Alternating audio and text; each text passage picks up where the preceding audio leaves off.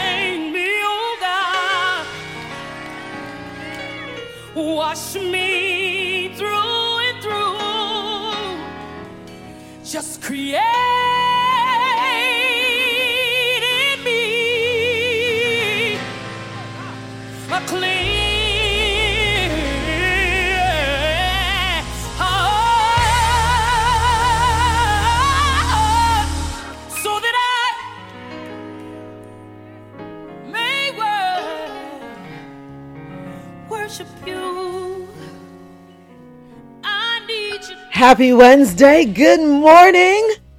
Hope everyone is doing well, feeling real good.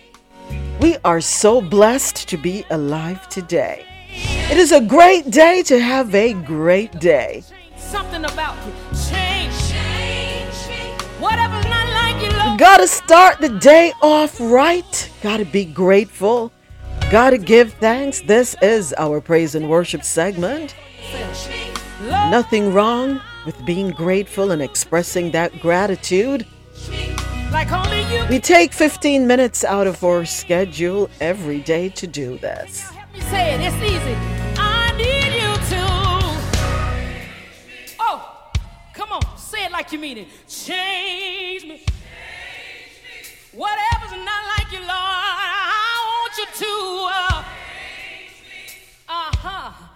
The, truth is, you gotta be the change that you want to see in the world. We complain that the world is an unkind place, but are we kind people? We complain that there is no compassion, but are we compassionate? We complain that there is no love, but do we show love? Don't get me started this morning.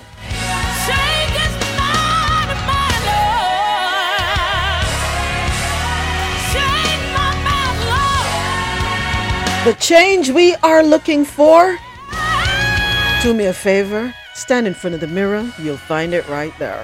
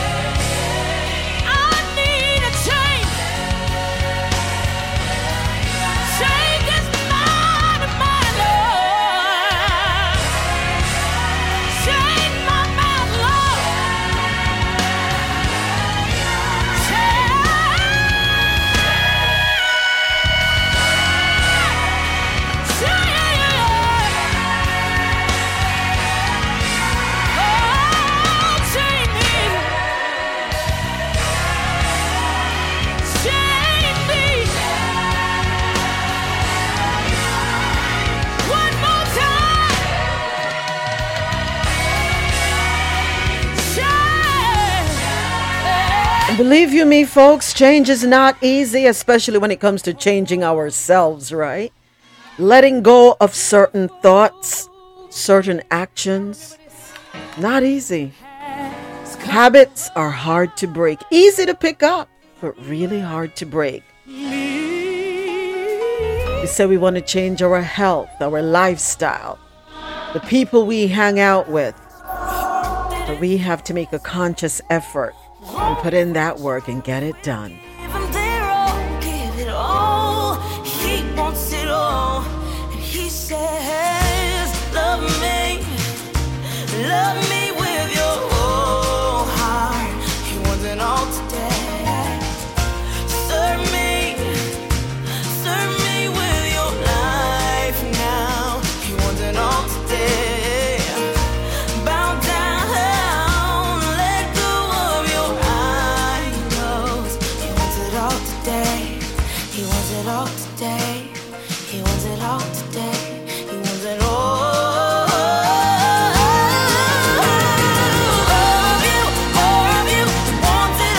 pull this one right back up from the top. He wants it all.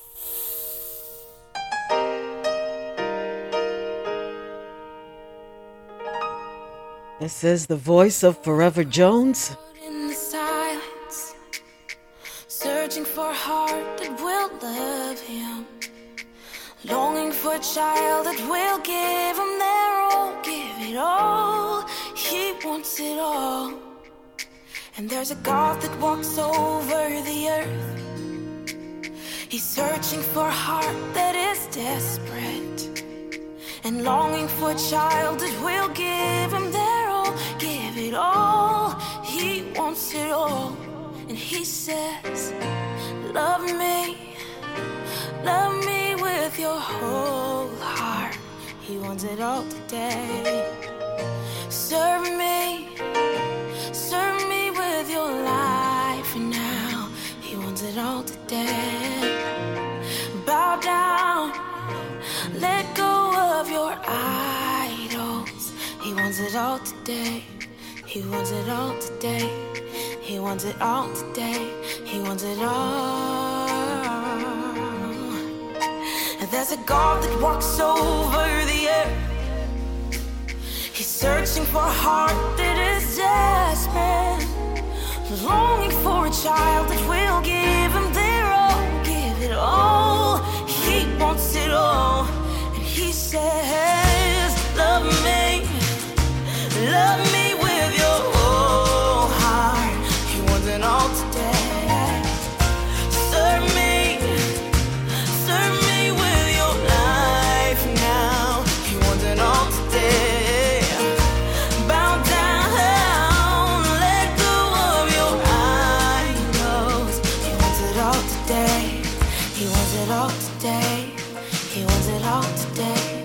Many times we think of idols and we think about the golden calf, but the idols in our lives can be a myriad of things. The money we chase, the designer brands we think we need, the cell phones in our hands and that have us stuck on social media, the material things of this world. Those are the idols, the things that control us, He wants it all today. So give things that have power over us. Those are our idols. Let's put them in check, folks. silence. Searching for a heart that will love him. Longing for a child that will give him their all. Give it all. He wants it all.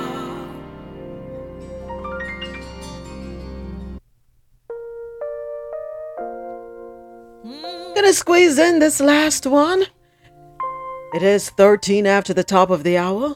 Coming up, we have the headlines. What we're going to be talking about today stories from around the world. Keep it locked.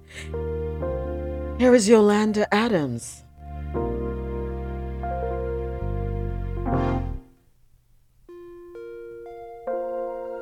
I say a prayer. I'm gonna be ready.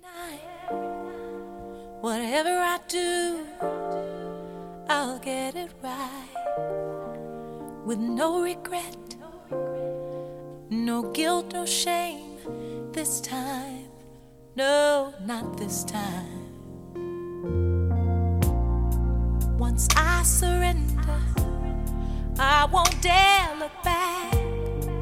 Cause if I do, I'll get off track move ahead in faith and patiently await your answer. What will it be? Sight beyond what I see. You know what's best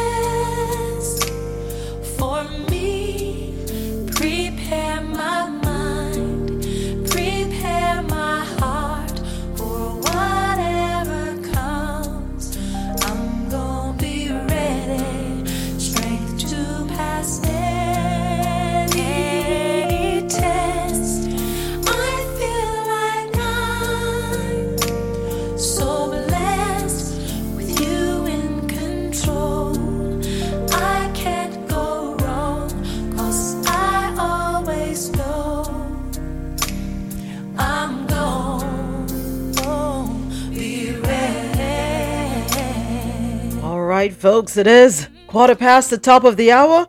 Time for us to go ahead and get started. What I Gotta let you know what we're talking about today. but I still have Sorry I gotta cut you, Yolanda. Love this song, it is a beautiful one. Renewed and I thank And this one wraps up our praise and worship segment.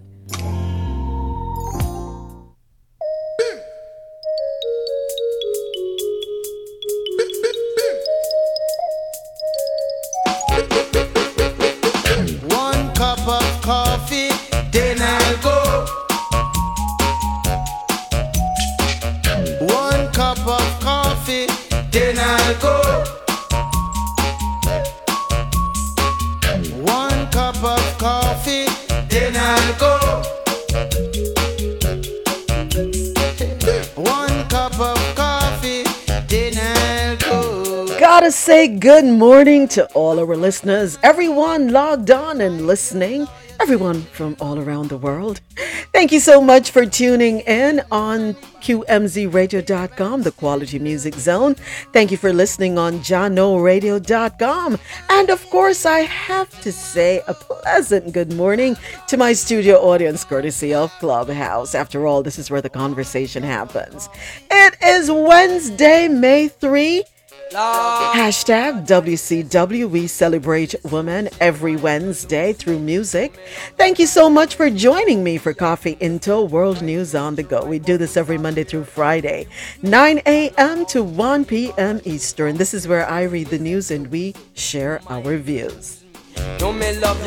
You can find me on Twitter at me media moments, on Instagram at moments underscore with underscore me underscore media, and on TikTok moments with me media. The mean everything is am I.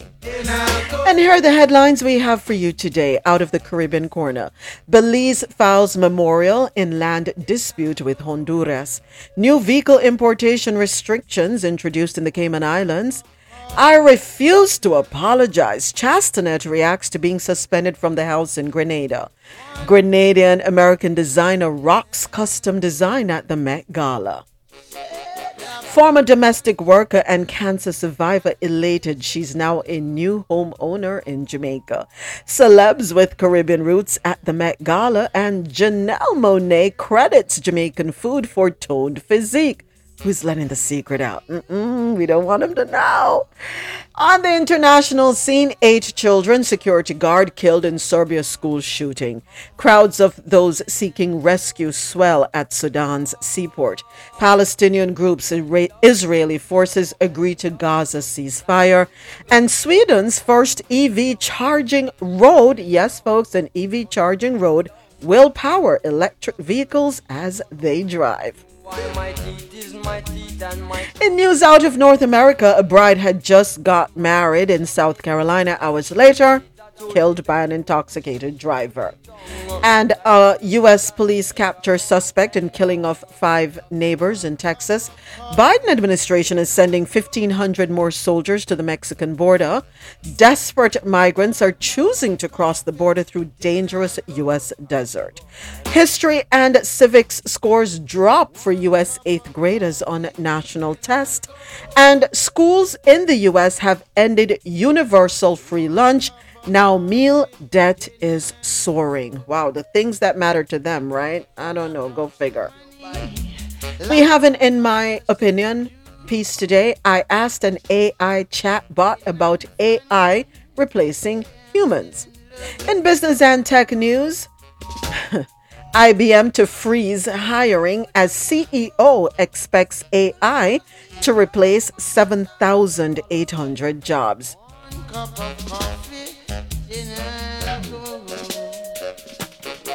Gonna have the details of these stories and more, and of course, great conversation and music coming right up for you.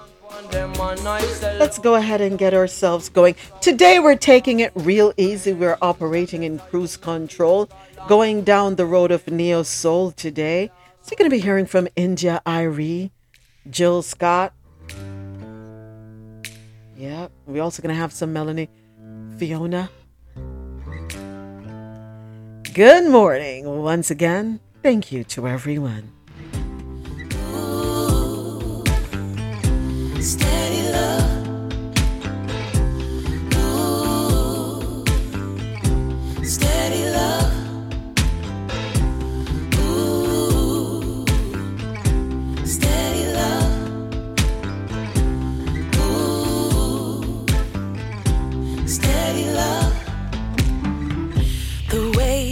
looks at me when he holds my hand. He wants everyone know I'm his woman and he is my man. We can talk about anything. He's got nothing to hide. He's not afraid of his feelings. He's not a slave to his pride. He's giving me love so steady touches my heart. Now I'm ready. He touches my soul and my spirit. He's giving me love so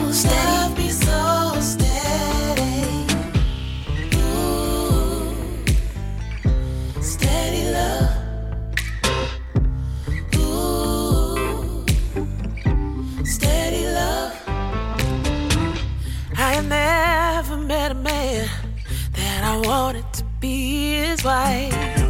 And then he came along. It's so natural to make a life. Cause he's a perfect compliment. Cause I'm a boss in my world. But when we're together, like a hedonist. But the simplest way I can put it, you become a habit. The more I consume, the more I gotta have it. No such thing as too much. If you gave me everything, it'd never be enough. Yeah, my black coffee with sugar, no cream in the morning. You're my super double caffeine dream. Yeah, Your precious darkness got me so strong. I gotta pull this one up from the top. Come on now. Come on now, India Arie. I don't think my and feeling under my skin. My nerves are screaming when you're not here. See, baby, I need you. Sugar, you're so delicious. there is Oh. something about your love. Yeah, yeah, yeah. Ooh, ooh. If we make each other happy, then we just can't lose. Uh, I don't mean to be decadent. I might sound like a hedonist, but the simplest way I can put it, you become a habit. The more I consume, the more I gotta have it. Ain't no such thing as too much. If you gave me everything, it'd never be enough. Yeah, my black coffee with sugar, no cream in the morning. You're my super double caffeine dream. Yeah. Your precious darkness got me so strung out and loving the way that you got me so wide open, my baby love. Chosen and feeling under my skin. My nerves are screaming when you're not here. See, baby, I need you. Sugar, you're so delicious. There is Oh. something about your love that makes me just wanna open up. Your flavor is the sweetest thing in life. I'm addicted to your chocolate high. I want you and I know that you want me. So let's stay close like we supposed to be. And just get high off our own supply. I'm addicted to your chocolate high. I be tripping in so many ways. If I go a single day without a taste of your love, the finest cuisine of today's world. Five stars, yo, you're your so gourmet, girl. I crave you, I want you. Every cell in my body needs you. Tasty like Nestle. You're rich like Godiva. Boy, you're just so sexy. There is something about your love that makes me just wanna open up. Flavor is the sweetest thing in life. I'm addicted to your chocolate high. I want you and I know that you want me. So let's stay close like we supposed to. Ain't nothing like some chocolate. Chocolate is good any time of the day.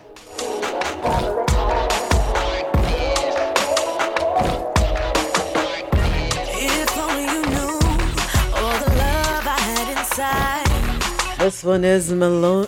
How am I spoiling up this young lady's name? Melanie? Melania? Melanie? I'm messing up her name today. Miss Fiona for you. Featuring J. Cole this time. It is 25 after the top of the hour. If you have somewhere to be at the bottom, you have five minutes to get there. Please be safe. away. Coming up, we are going to have the details of the headlines. We're going to get into it. And of course, always great conversation.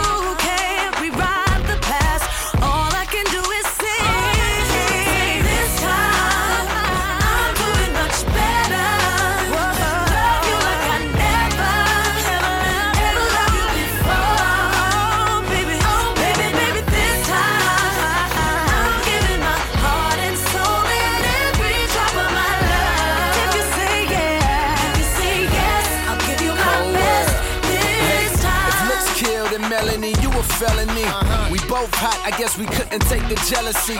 All in my ear, I had my homeboys telling me how to be a player. We fell off like Bill Bellamy. MTV shit. We used to watch Law and Order, NBC shit. But now I'm watching Solo on some empty seats. Thinking of you, I got a lot more drinking to do reminiscing. Though I seen it coming, yeah, I had a premonition. Right beside each other and somehow felt distant. Let's rewind back when days were sunny like Liston. Your smile just glisten, your booty like a cushion. Is this the moment where we making up? And realize we tripping forever breaking up. And then I break you off, put you to sleep. Know it's deep when the girl of his dreams is the same when to wake him up. This time,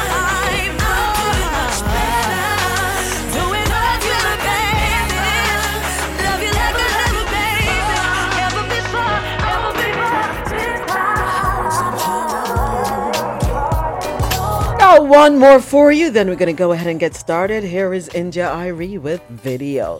It just depends on whatever feels good in my soul. Not the average girl from your video. And I ain't built like a supermodel. But I learned to love myself unconditionally because I am a queen. Yes, ladies, you are all queens. Do not compare yourselves with anyone.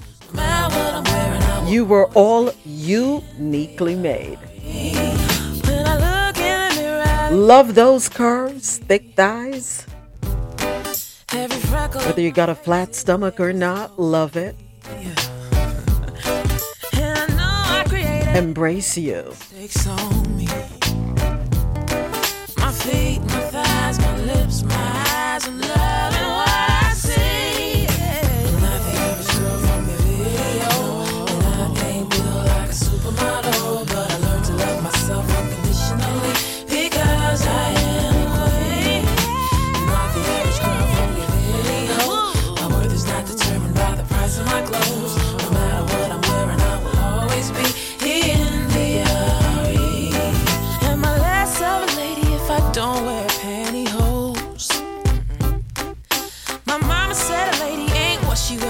she knows.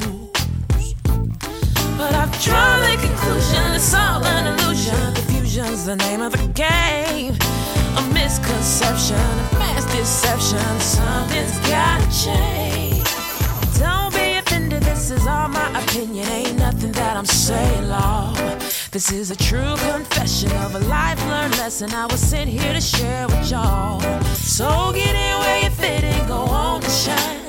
Clear your mind, now's the time. Put your salt on the shelf, go on and love yourself, cause everything's gonna be alright. Not the average girl from your video. And I ain't built like a supermodel. But I learned to love myself unconditionally because I am Because I am a queen. a girl from your video. All right, folks, it's time for us to go ahead and get started. Thank you so much for being here with me. Got to thank my studio audience, courtesy of Clubhouse. Thank you all. Thank you for my co mods. Appreciate you. Thank you to the listeners on the Quality Music Zone, QMZRadio.com. And thank you to the listeners on. I And we're going to kick it off. For some reason, every time I listen to myself, kick it off. because I say it so fast, it doesn't come out sounding that way. But we're going to go ahead and kick it off in the Caribbean corner.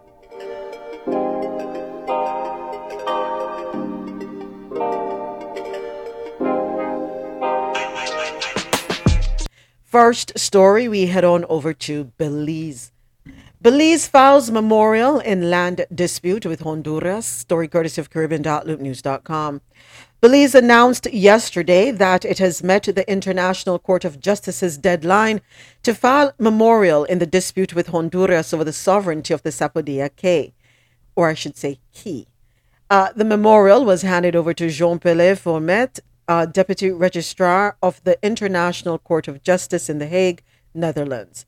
Belize's memorial makes a vigorous defense of Belize's sovereignty over the Sapodilla Keys. The memorial requests the judge or the court to adjudge and to declare that, as between Belize and Honduras, Belize is sovereign over the Sapodilla Keys and that Honduras does not have any valid claim to the Sapodilla or Sapodilla Keys. And that's according to the Ministry of um, Affairs. The ministry said Honduras has until December 4 of 2023 to submit its counter memorial. Last November, Belize filed an application with the ICJ registrar in a bid to resolve its long standing dispute with Honduras.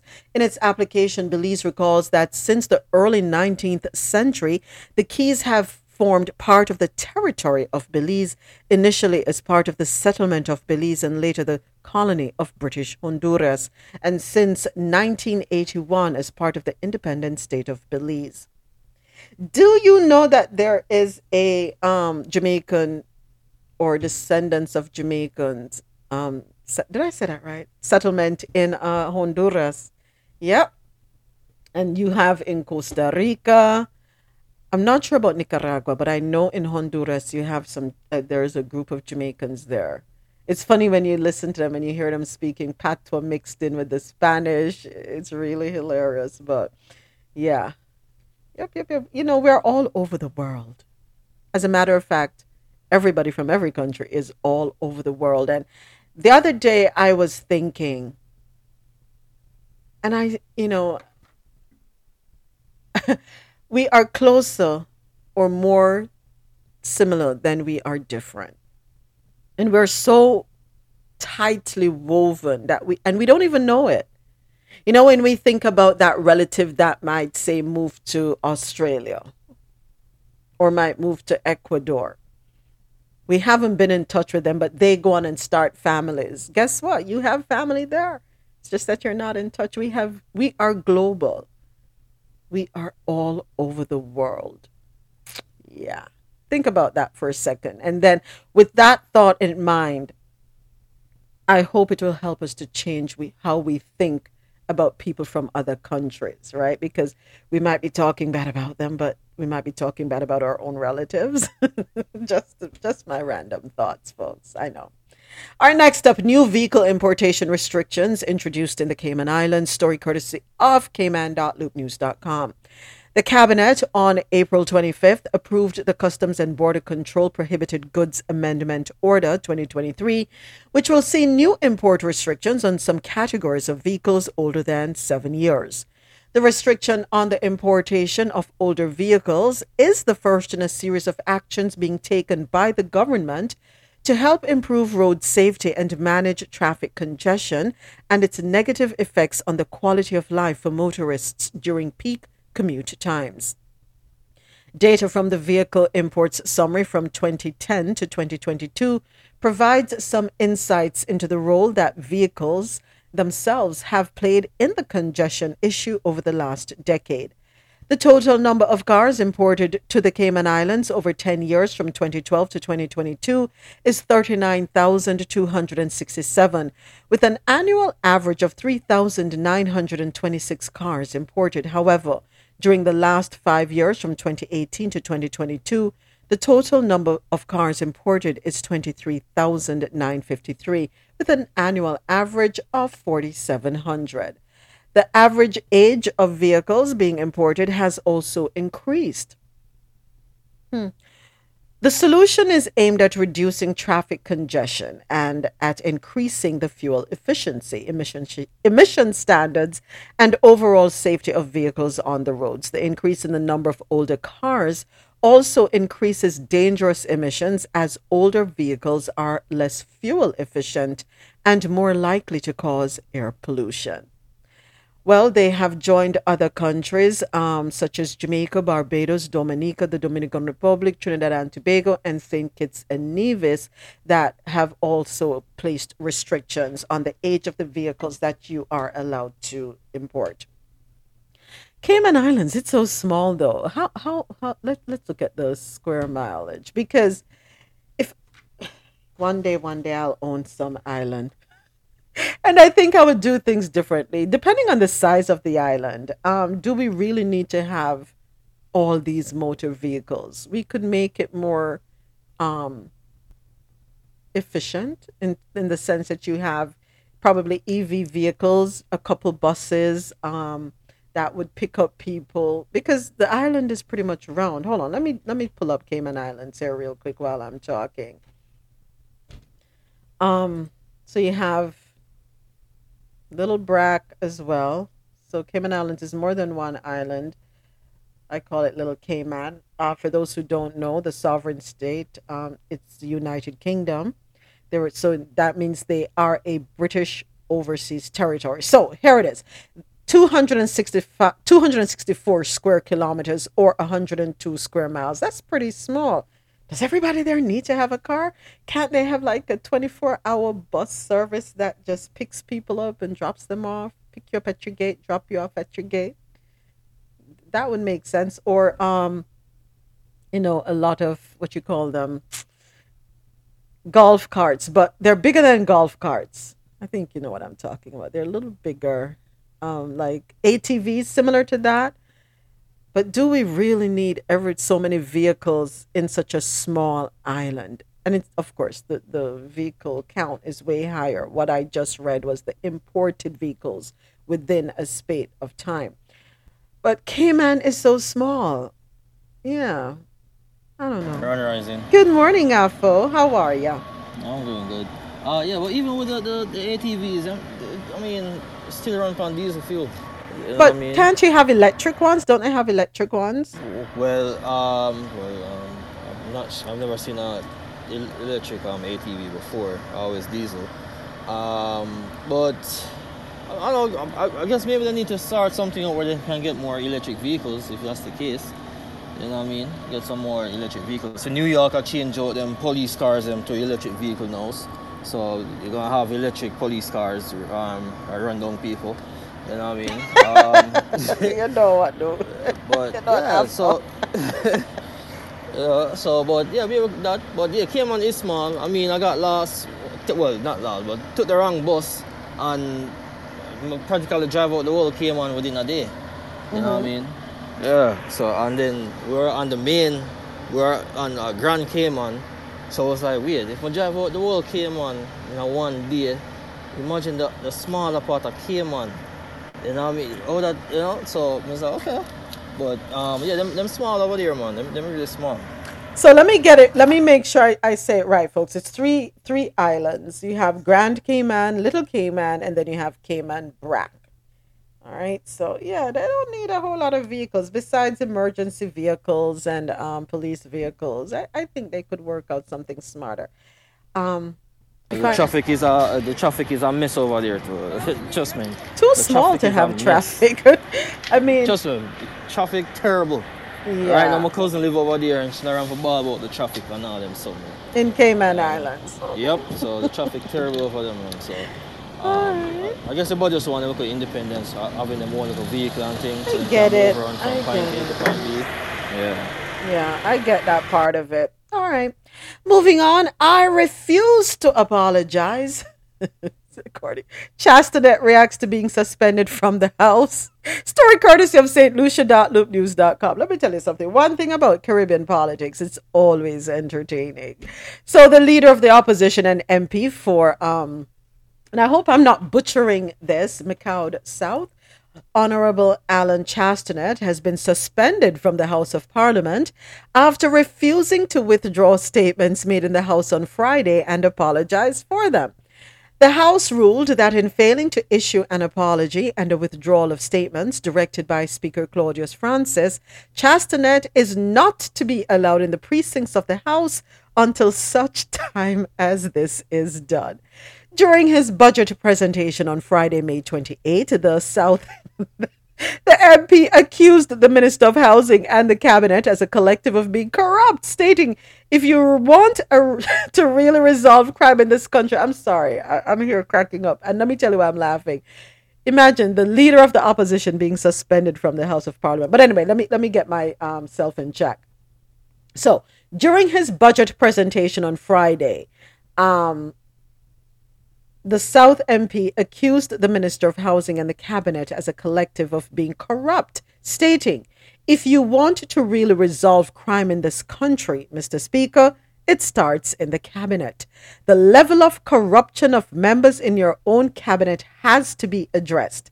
This situation needs attention. How could you have a piece of land, Mr. Speaker, that was valued at, in 2013 at almost $7 million? And in 2021, it was revalued at $3.5 million? The crime situation is serious. The government needs to address it in this cabinet. The prime minister keeps on playing this game that he is this big, bad, tough guy and the buck stops with him. We have not seen that. And we have to set the example as leaders. There are too many examples, Mr. Speaker, of members not doing that. Mega, give it to him. Mega. Listen, at least he is brave enough to call it out. And we all, we, we have said it many times here in Coffee In Toe. A lot of corruption is at the very top. And if we don't address it there, how can we expect the citizens to do better? They're following your lead. And so, because, you know, wasn't was it this week I spoke about the truth? We don't want to hear the truth. No one wants to hear the truth. There's something wrong with being um, honest. There's something wrong with us hearing the truth. We have a problem. We are so accustomed to corruption and lies and deception that that is the norm. That when someone comes along and speaks the truth, we find it grossly offensive. Grossly offensive. When did falsification of everything become the norm? And you know how hypocritical governments are, and the branch of government in specific, and that I'm addressing specifically, the judicial branch in every country. But when you, the little man or the little woman, show up in court and want the truth, nothing but the truth, so help you God. And they want to cast judgment on you and apply sentences when the very things that they're finding you guilty of people in, in cabinet doing the same damn thing. What they, what they have a saying? Um, Animal Farm. Who remembers that book? Had to do that book in high school literature. We're all equal, but some are more equal than others. no, ain't that the truth?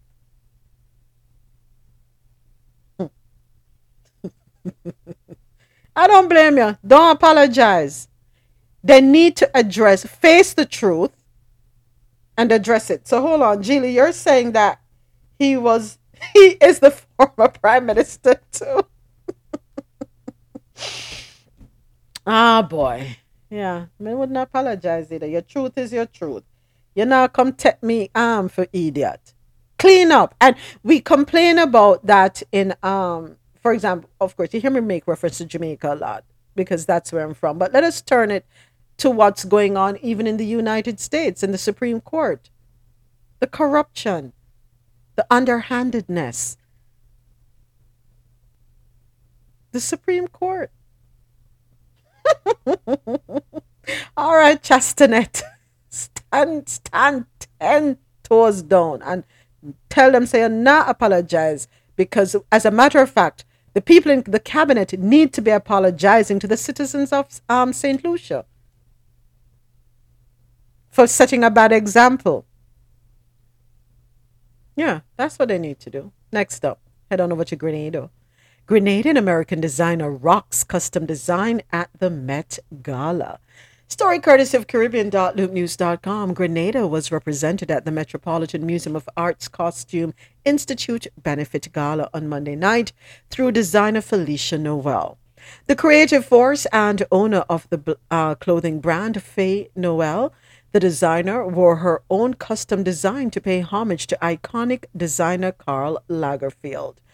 Uh, Noel accompanied Marc Metrick, CEO of Saks, to the event.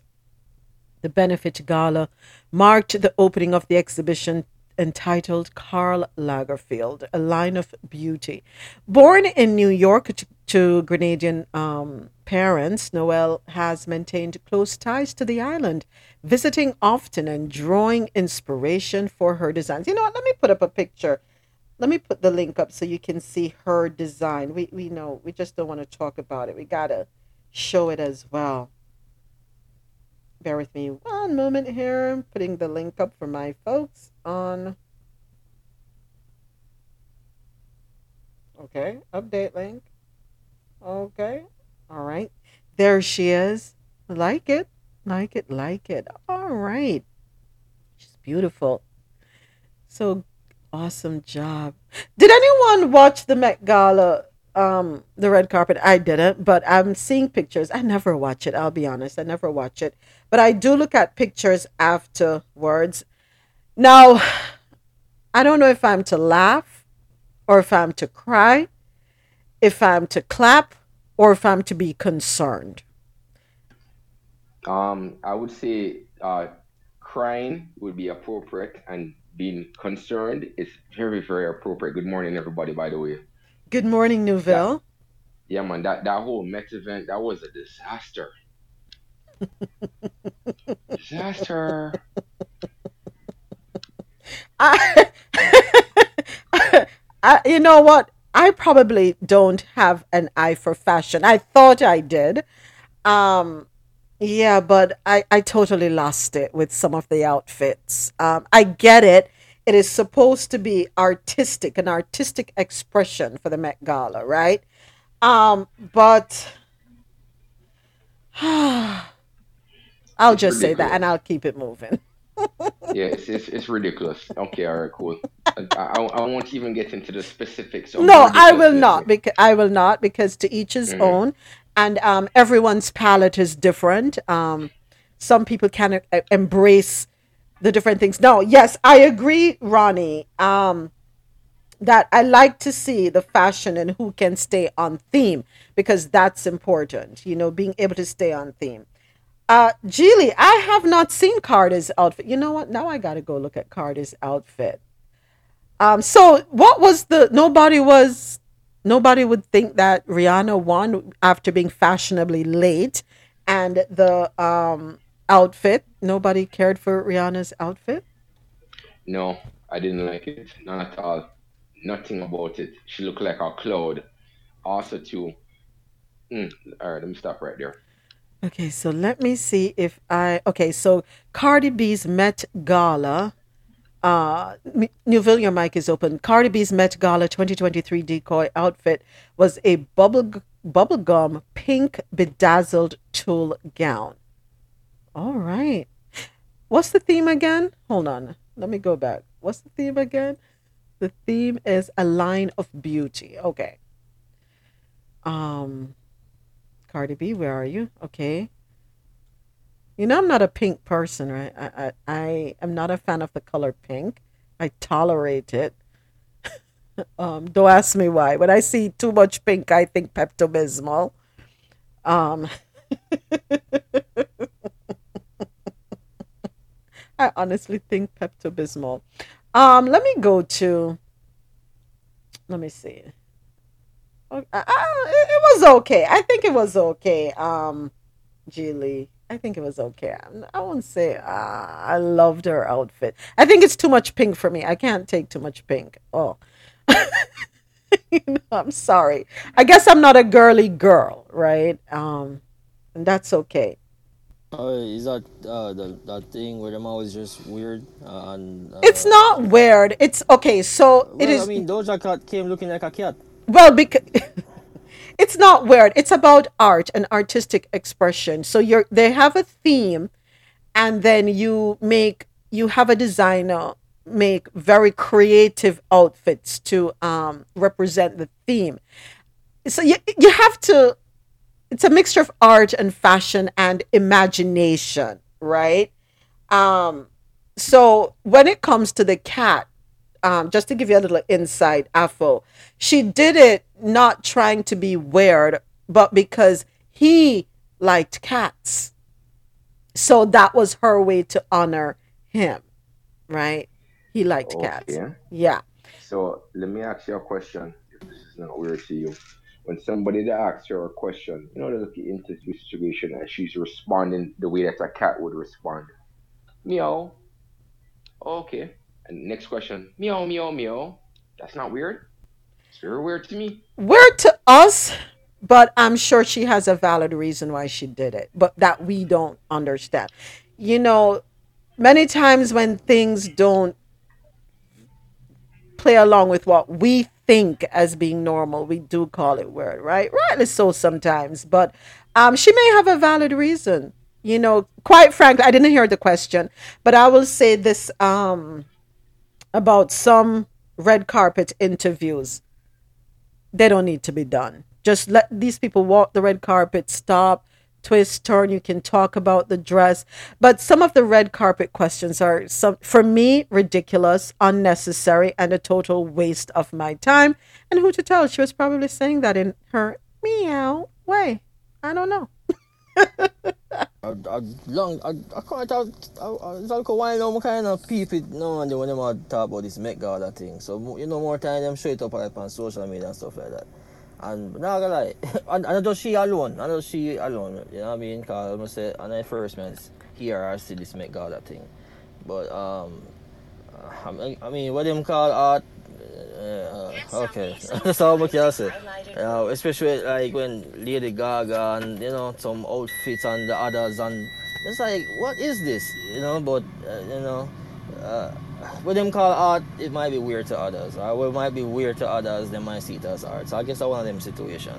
Yeah, it's It- it- it's, So it's like it is- a, it to is each his own, subjective. you know. right. It, it is subjective. However, however, I do feel the need to say this. See, when I was watching the highlights from that whole, you know, Met Gala thing or whatever, right? Washington, you know, okay, cool. Watching it.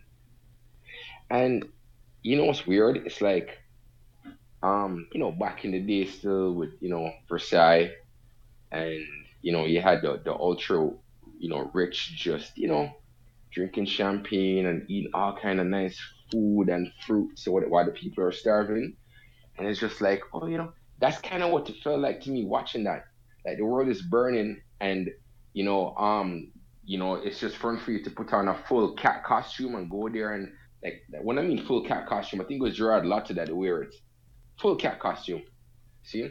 And there was another person um, I'm not really sure who it was, but it was a black man. See? And uh, what he was wearing was nothing at all. He was just painted in silver, and it that that, that is um it. Oh, all right, you know, let, let me stop it right there. But Okay. um, I'm sorry, I don't. I, there is nothing creative or artistic about some of the things that I saw. Some of the things that I saw was just ridiculous. But Newville, when you go into an art museum, do you like every piece of art that is hanging on the, the gallery walls? No. So to No, each their not. own. So you might not. So you might look at something, a, a piece of art on a wall, and say, "Oh, this is ridiculous," and then somebody else comes up and says, "Oh my gosh, this is absolutely beautiful," and they're willing to shell out millions of dollars. Now, what we have to also understand is that the Met Gala is also a charity event. They raise funds for charity. Now, in the world, there's so much craziness going on. Nothing is wrong with having some distraction, something to make us laugh, something to make us relax, you know, and they're doing it to raise funds for a good cause. You know, so Okay, no Yeah. problem. Good morning. good all. morning, Javed. How are ya? Rising, Javed. I'm well. I'm just saying good morning. I just came in. How are you? Mm, I'm good. You're good. Mm, well, Yeah, we're I'm good. glad to have you for here. answer that. You sure, yeah, we'll have to check in with Miss Javed afterwards. Yes. Oh, yes, we will, definitely. All right, so we have some good news out of Jamaica, courtesy of jamaica.loopnews.com. A former domestic worker and cancer survivor is elated that she is now a homeowner. As Shirley Nugent prepares for another possible battle with cancer, she is grateful to have the comfort and security of her own home, which was provided through the Ministry of Local Government and Rural Development's Indigenous in, in, Indigent housing program. I apologize today, folks. My apologies. The 64 year old resident of Hamilton Mountain in Oracabessa, St. Mary, was presented with the keys to the new studio unit valued at $4.5 million by Portfolio Minister Desmond McKenzie earlier this year. The unit is constructed on a parcel of land that she inherited from a relative. Achieving the milestone of home ownership was no easy feat for Nugent, whose journey was fraught with significant health challenges, including being diagnosed with cervical cancer in 2003 at age 52. The cancer was discovered while she was being treated for gallstones. They had to put off the gallbladder stone removal surgery and do the cancer removal surgery first because she was bleeding excessively and was dying slowly. That was back in February 2004. And she had another surgical procedure to remove the stones from her gallbladder in October of that same year. Her fight with cancer is not over. As she said, she has been informed by her doctor that the disease is showing signs of returning. Further complicating her condition was the diagnosis of lumbar spondylosis in 2016, which is the degeneration of the vertebrae and discs of the lower back. The condition affects her ability to walk. She also has a heart condition and deteriorating vision. Despite her health challenges, Nugent told JIS News that she has strong faith in God, said she is determined to live, and with her new home, she's planning for her future. That's a lot for one person to go through, I must say. And of course, with all of this, her sight has also been affected. Um, women, please see to, if you have excessive bleeding, please get yourselves checked. I'm surprised that she has lived this long because um, not many people live very long after being diagnosed with cervical cancer. Right? Um, please get your pap smears, women. Men, please encourage your women, your the women in your lives, be it your daughters, depending on their age, of course, um, aunts, nieces, mothers, grandmothers please encourage them to get their wellness checks, to have their to go see their OBGYNs, get those pap smears done. Um, detection is important. Early detection is important, very important, and, can, and it can save lives. Um, medicine has advanced, technology in medicine has advanced significantly. And I think we can say that has contributed to her survival, being able to um, live this long. 10 years later, because she was, am I right? Two thousand? no, Lord of mercy, my math's off. 20 years later, she's still alive, right? Um, so, yes, thank you for this one, Tasha. HPV vaccination is encouraged as well for young people and they say that is supposed to help with staving off um, cervical cancer in young women. All right, so it is so so important, folks, ladies, and get yourselves checked. And men, please encourage the women again in your lives to get themselves checked. All right. Okay, so a little bit more about the Met Gala. We're going to have a little music to go with it. So we're going to rate the looks. Uh, well, not me. We're not rating looks, though. I, I am not. Celebs with Caribbean roots. That's what we're going to talk about. Celebs with Caribbean roots at the Met Gala. Courtesy of Caribbean.loopnews.com.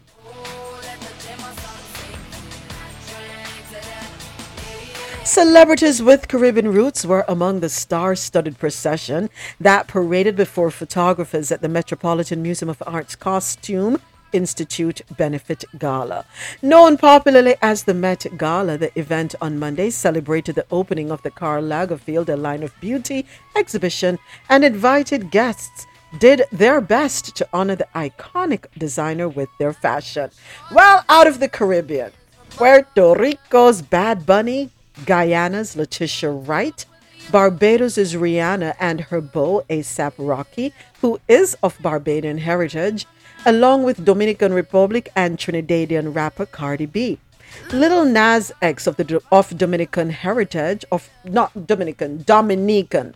You know, we, we, they they're spelled the same, but they're pronounced differently. So one is the Dominican Republic, and the other one is Dominica. So of D- Dominican heritage, and Naomi Campbell of Jamaican heritage, all repped for the Caribbean. So you can check out their looks. I'm gonna pin the link at the top of the page, and you know, see which ones you liked and which ones you did not like.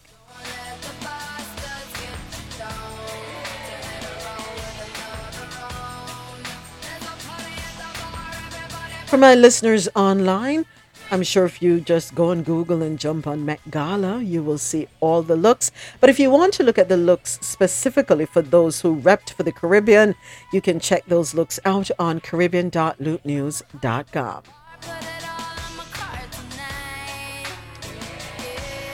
Stick a pin. Um,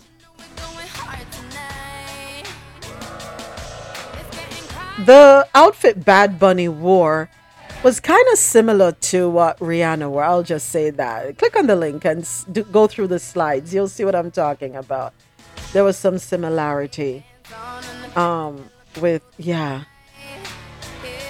Oh, and on social media, someone made a comment about um, ASAP Rocky's skirt. It's not a skirt. He wore a kilt. Um, a kilt is um, a part of Scottish culture. You, have you ever seen pictures of people who play the bagpipe and they wear their kilts? Um, and people might say, okay, so why wear something from Scottish culture? Well, in case many of you don't know, the Scottish, many S- Scottish folks um, migrated to the Caribbean and they are a part of the Caribbean because their generations are there. So, and who to tell? He probably has Scottish blood in him, so nothing wrong with him embracing it. All right. But after all, don't people embrace black culture and wear black culture? So, what's wrong if he wears theirs? Just saying. All right, next up, Janelle Monáe. Yes, sir. She credits Jamaican food for toned physique. Uh, Janelle, Janelle, Janelle, um, why y'all up in our business? You want to stay out of our kitchens. I'm only kidding. So, Jamaican food and sex. Oh, okay. According to American singer and actress Janelle Monáe, are the two things responsible for her toned physique. So, let me ask the question Is it sex the Jamaican way or just sex? You know, I, I need you to clarify that for me. The 37 year old Monáe dropped a bulky coat, a white, a black and white tweed Thom Browne design to reveal a see through cage and her bikini clad chiseled physique at the Metropolitan Museum of Art Costume Institute gala carpet on Monday. Her body is banging, I must say. yep, yep, yep. The Glass Onion, a knives out mystery actress, showed off her look and put on a performance with the two in one design, which required two men in suits to unravel the bulky jacket and remove it for the grand reveal. A sheer cone shaped dress with a black sequin bikini beneath it. Absolutely gorgeous. Yep, she said it. Jamaican food and sex. I just I, I just need clarification, you know, when it comes to sex. what is Yeah, that? true. Like on the dresser, on the fridge top, on the stove. Yeah, we just need that.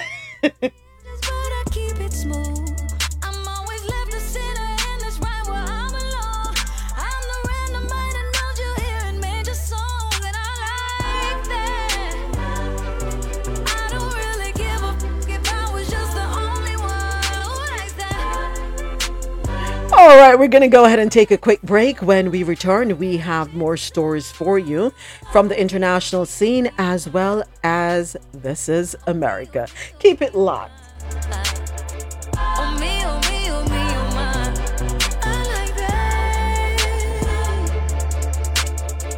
I remember when you called me weird. We was in math class, third row. I was sitting by you. Right before Mr. Ammons' class. Cause my mama couldn't afford new J's Polo, thrift store, thrift clothes. That was all I knew.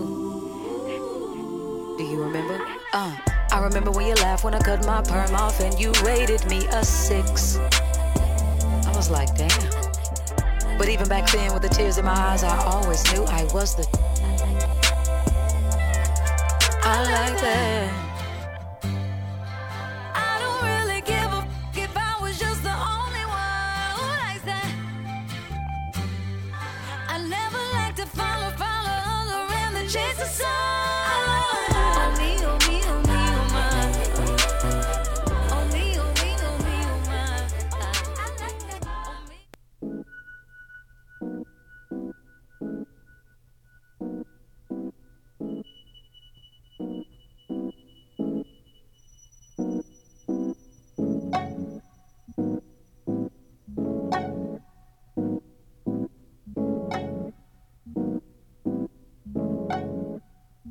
They say I'm crazy. The way you got me open, baby. Ooh. They say I'm bugging. The way I'm type sweating your loving.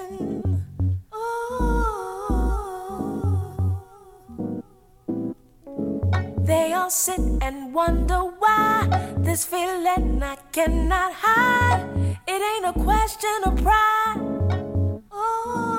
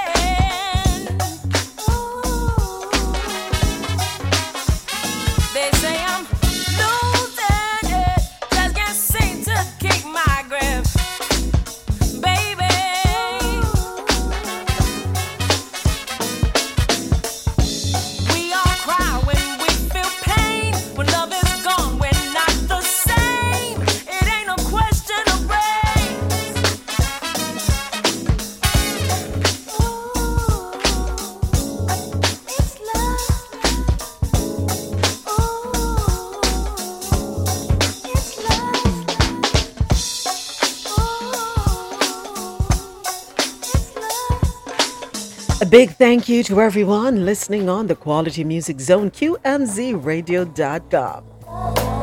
For quality music while you work or play, keep it logged on to www.qmzradio.com for that good music to get you through your day. Here is India Arie. Today we're taking it real easy as we celebrate women. Hashtag WCW Neo Soul Style.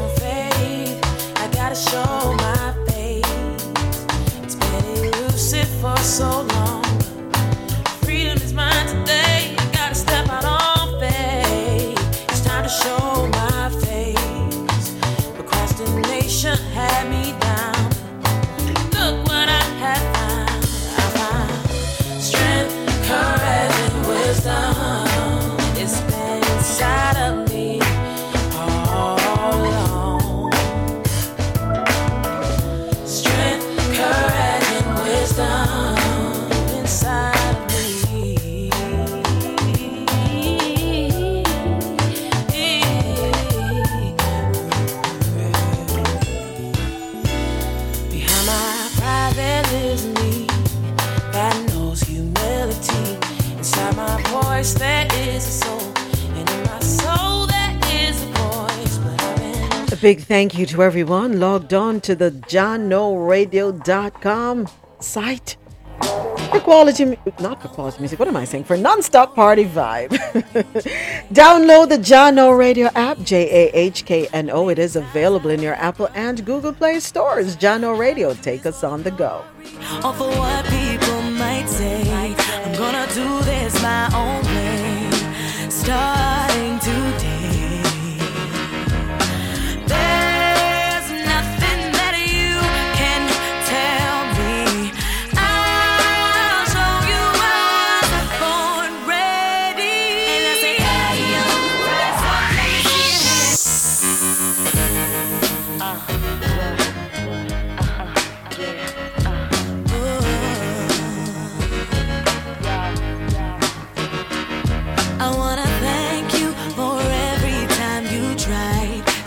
Best of me inside. How many times I compromise? I don't do this for the glory or for what people might say. I'm gonna do this my own way, starting today.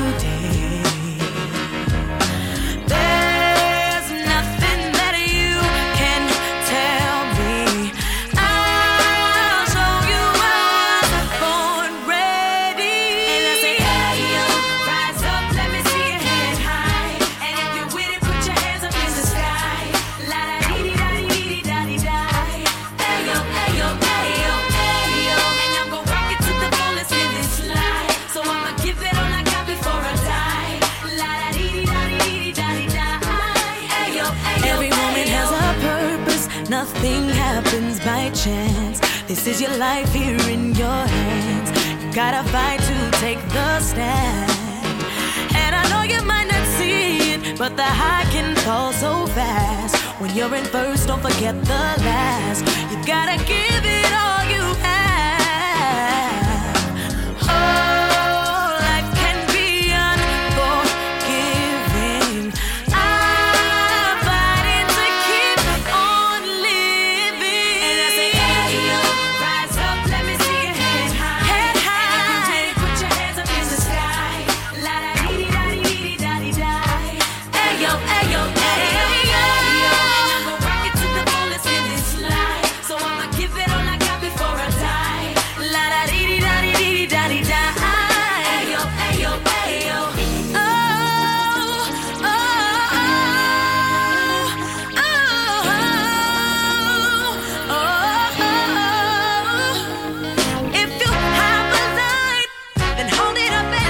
Thank you to everyone right here with me on Clubhouse where the conversation happens. Thank you for joining me for Coffee In Toe World News on the Go.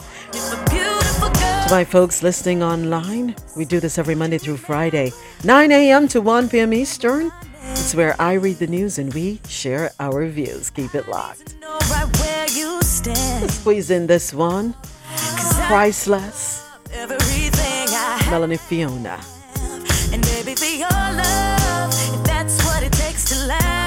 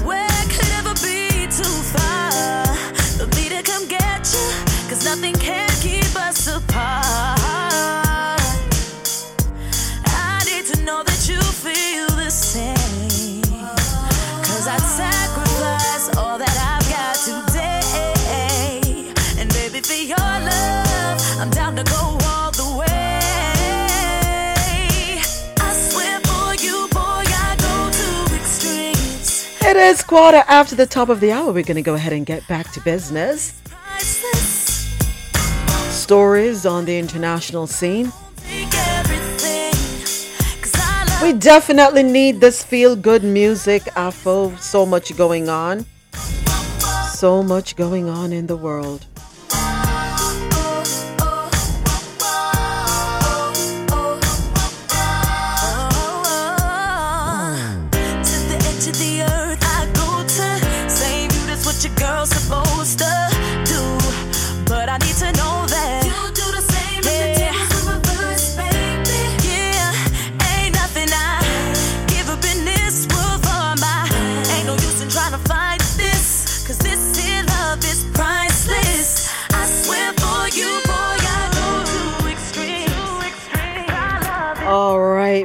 Ahead and get started. Let, I, I'm getting lost in the music. You know what? Let me stop that one.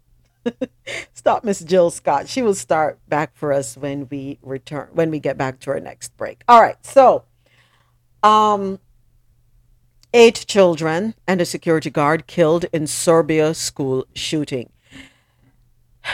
And it seems as though this was pre planned. Al Jazeera.com is reporting that seven girls, one boy, and a security guard were killed in Serbia by a 14 year old suspect who opened fire on his schoolmates using his father's gun. Before opening fire, the teenage attacker, a student at the Vladislav Ribnikar school, reported himself to the police, confessing to the shooting. Police in central Belgrade, head of um, the Belgrade police, said the suspect had two guns and two petrol bombs and had pre planned everything. He even had names of children he wanted to kill and their classes, he told a press conference. A sketch the suspect drew before the attack looks a bit like something from a video game or from a horror movie, which indicates that he planned in detail to go room by room, class by class, how to enter each classroom and how to kill each child, and in what order. A schoolgirl witness told Al Jazeera, At first, I thought that someone was throwing firecrackers in the corridors and that it was nothing serious. But later I saw a member of, of the security fall to the floor. I ran and I told the PE teachers about the shooting upstairs, and then we all went to safety and we heard more shooting. Apparently worried there could have been more than one attacker, teachers locked down the school.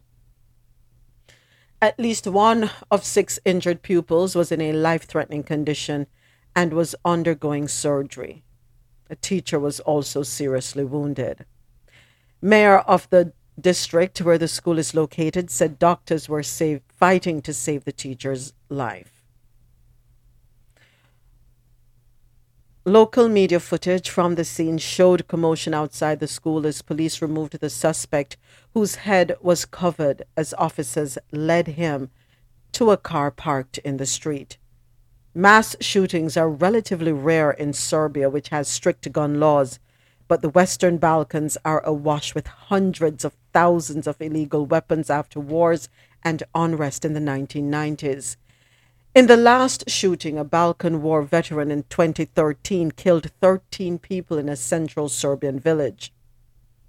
Serbian authorities have offered several amnesties for owners to hand in or register illegal guns people across the nation, of course, are in total shock.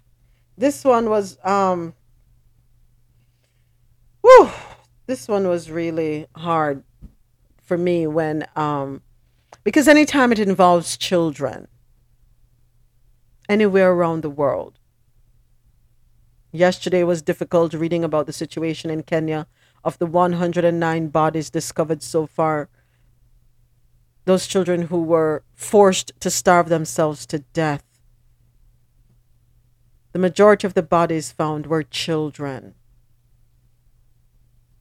When you think of all the mass shootings that happen in schools in the United States, children under the attack. And now this story children, majority children. Moments. Yes, Javed. Did you say that he called the police ahead of time and Yeah. they still didn't get a chance to stop him? Yep. So he must have been there. He must have already been there and was just, you know, you put the phone down and then you just start doing what you have to do. Oh, okay, okay, okay. Wow. So, 14, suicide 14, 14 years old. 14 years And they- old, 14 years and they say children can't be evil. Some You- people think children can't be evil. You know something, Javette? We're born with good and evil in us. And I've, I think I've said it here before, Javette, that if you watch a baby, a, a little toddler, and you catch them, they know when they're doing something wrong, and you you come upon them. They hide something. They will hide their hands behind their back, or they'll push their if they're sitting, they'll push their hands under their legs to hide something that they know they're not supposed to have, or they think they're not supposed to have. And you have to teach them from a very young age right from wrong. We are all born with good and evil in us. We have all had some thoughts at some point, but the difference is self control and discipline and common sense and the ability to, rational, to, to rationalize situations. But we, we, we, we all have it in us. Try as we might to deny it, we do. And yes, children can be evil. Children are bullies. Children are bullies. Go right ahead, uh, Javed. Go ahead. It's me again. Yeah, yeah, go, go. So, a few days ago, so my daughter works with children with learning disabilities. And a few days ago, she texted me and she said this five year old told her that everybody, and he named the place that they worked, was going to die. And he also said his friends are going to die. And she texted me that with the crying emoji because she said this little boy is five years old. So I texted her back and I I got a red bar, so I'm not sure if you're hearing me. Yeah, we're hearing you. We're hearing you. I texted her back and I told her to, of course, watch herself as well as tell the her manager and make sure that his parents are told as well. Because there's two things. You don't know if it's this is what this little boy is thinking or if this is what this little boy has heard. But for a five year old to say that it's yeah And then Javet, you see what's in the uh, Rosolo is just sending this message over. This is disturbing, folks. Something is really wrong. Um, imagine as we're talking about this issue in Serbia, Rosolo just sent a message. Her daughter reached out to her saying that someone just got shot in her high school. So their high school is on a lockdown right now, and this is in Georgia, oh no Snellville, Georgia. So the high school is on lockdown. Just happened. The school just she just got a call from her daughter. Thank God.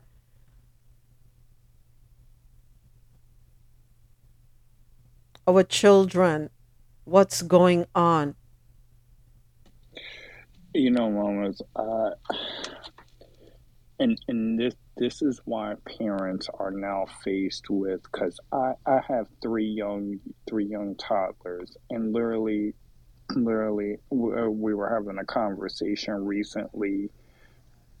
Whether I want to homeschool my kids because this is ridiculous with with the with the with the with the amount of guns kids can't go to school and learn without without the fear of your child not coming home or getting that call that you know your kid didn't make it.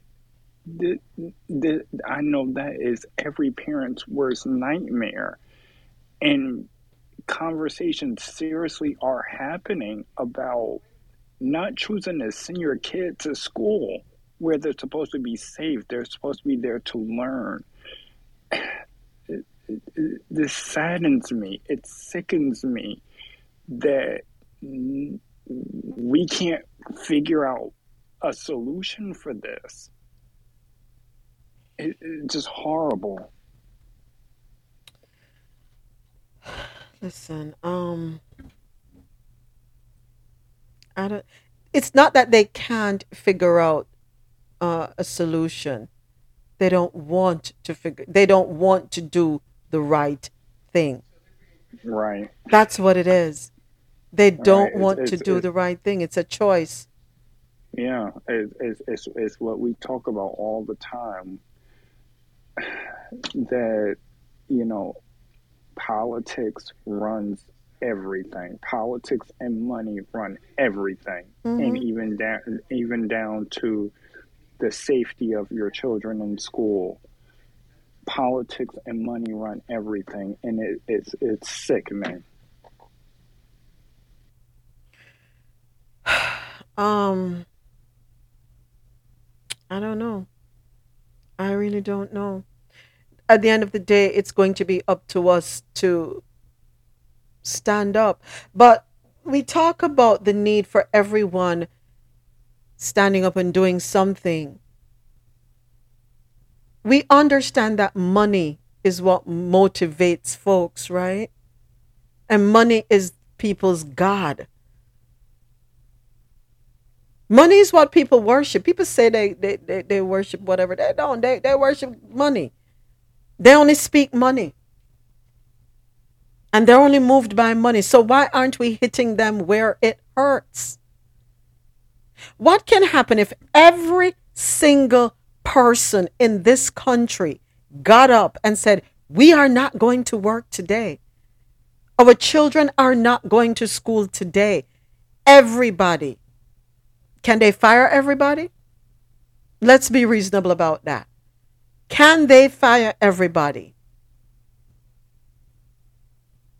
And I think that's the only thing that's the only way we're going to reach them because when they realize that no tax no tax dollars coming in for that day, oh, woo, hold on. you know, I'm always be say that. That's the same thing Billy Carson said. Billy Carson said the same thing. Yeah, it, it, they can't fire everybody. Them say what would happen, the same exact words, what would happen if everybody just get up and say them now go work to the, them now go the school to the, them now, you know, them, everybody just go and say, you know we'll go withdraw money from the bank, all them something there. What if everybody just get up and do that? You must say, you know, you know realize what's not happen, when I see the power, what not happen right here, so when everybody just unite and just do um fight against these um these uh these these, beings these entities where claim to say them in control are the same thing him say. I must, I must say the same thing during the pandemic. When people are get fired for, for not go to work because them say, look, I don't trust us something, I'm not going to take it. You get what I say? I mean, I say, yo, so all the people in for just unite and say, hey, look, me not take something, uh, unite, we're not force on this thing, and this don't seem right. We're not going to work today, We're not going to school. Them can't fire everybody. Well, you think the boss I run and go for every, to every desk, I try to go up on everybody computer for do them work?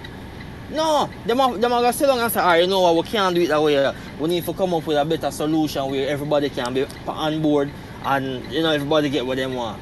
But when a man say, hey, I'm not doing that because me have my rent for pay, me have my bills to, to sort out, or me have this for this or that for do, so I can't afford to get fired, miss no payment, or get in trouble with the boss.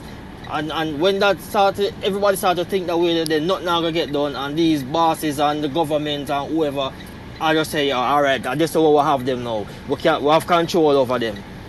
You see me? We have control of them. We can get things done because see there, everybody start to think that way you know. So the few will decide say look, them them now go do certain stuff and them go stand and hold them ground. you, know, you know what I mean? People look on them, uh, give them the side eye and look on them a certain way and you know, and, and all kind of something. So I, I just unity. I just unity to get things done. But it just look like we don't know. We don't know why, why why it's so hard for people to unite. We are going to have to make a decision, folks, because us not wanting to get up and stand together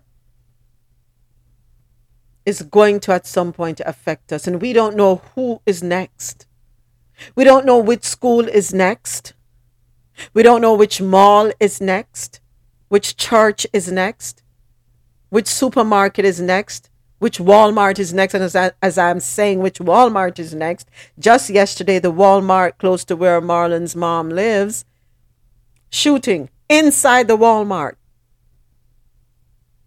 The man died. He was airlifted to hospital, but he died.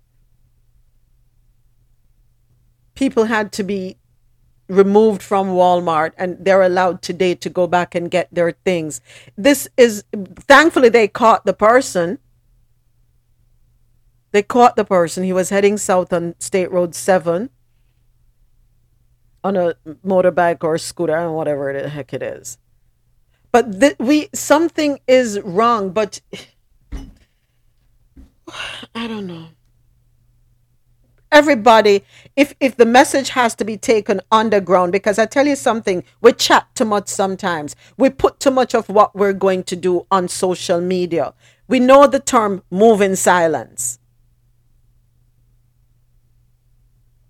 We're gonna have to plan underground for everybody to get up and say we're staying home today. We're not going to work. We're not sending our children to school. So what that means the only people who should be moving are the ones who are in a critical condition who have to go have a baby or whatever and they have to get to the hospital everything else shut down the airports everything shut it down we were able to shut down and we were still alive, right? Remember when they shut us down during COVID? We're still alive. Shut it down. Stop the cash registers from collecting money. Nobody, and shutting down doesn't mean we're going to go on online on Amazon and be shopping. Not a dollar is to be moved. Not one single dollar. Get everything you need to have. Do like what the Seventh day Adventists do. Get everything you need to have. And if the shutdown is going to be for a day, two days, three days, a week, we got to do something because we have to send a message. Can you imagine if nobody moves for one whole week?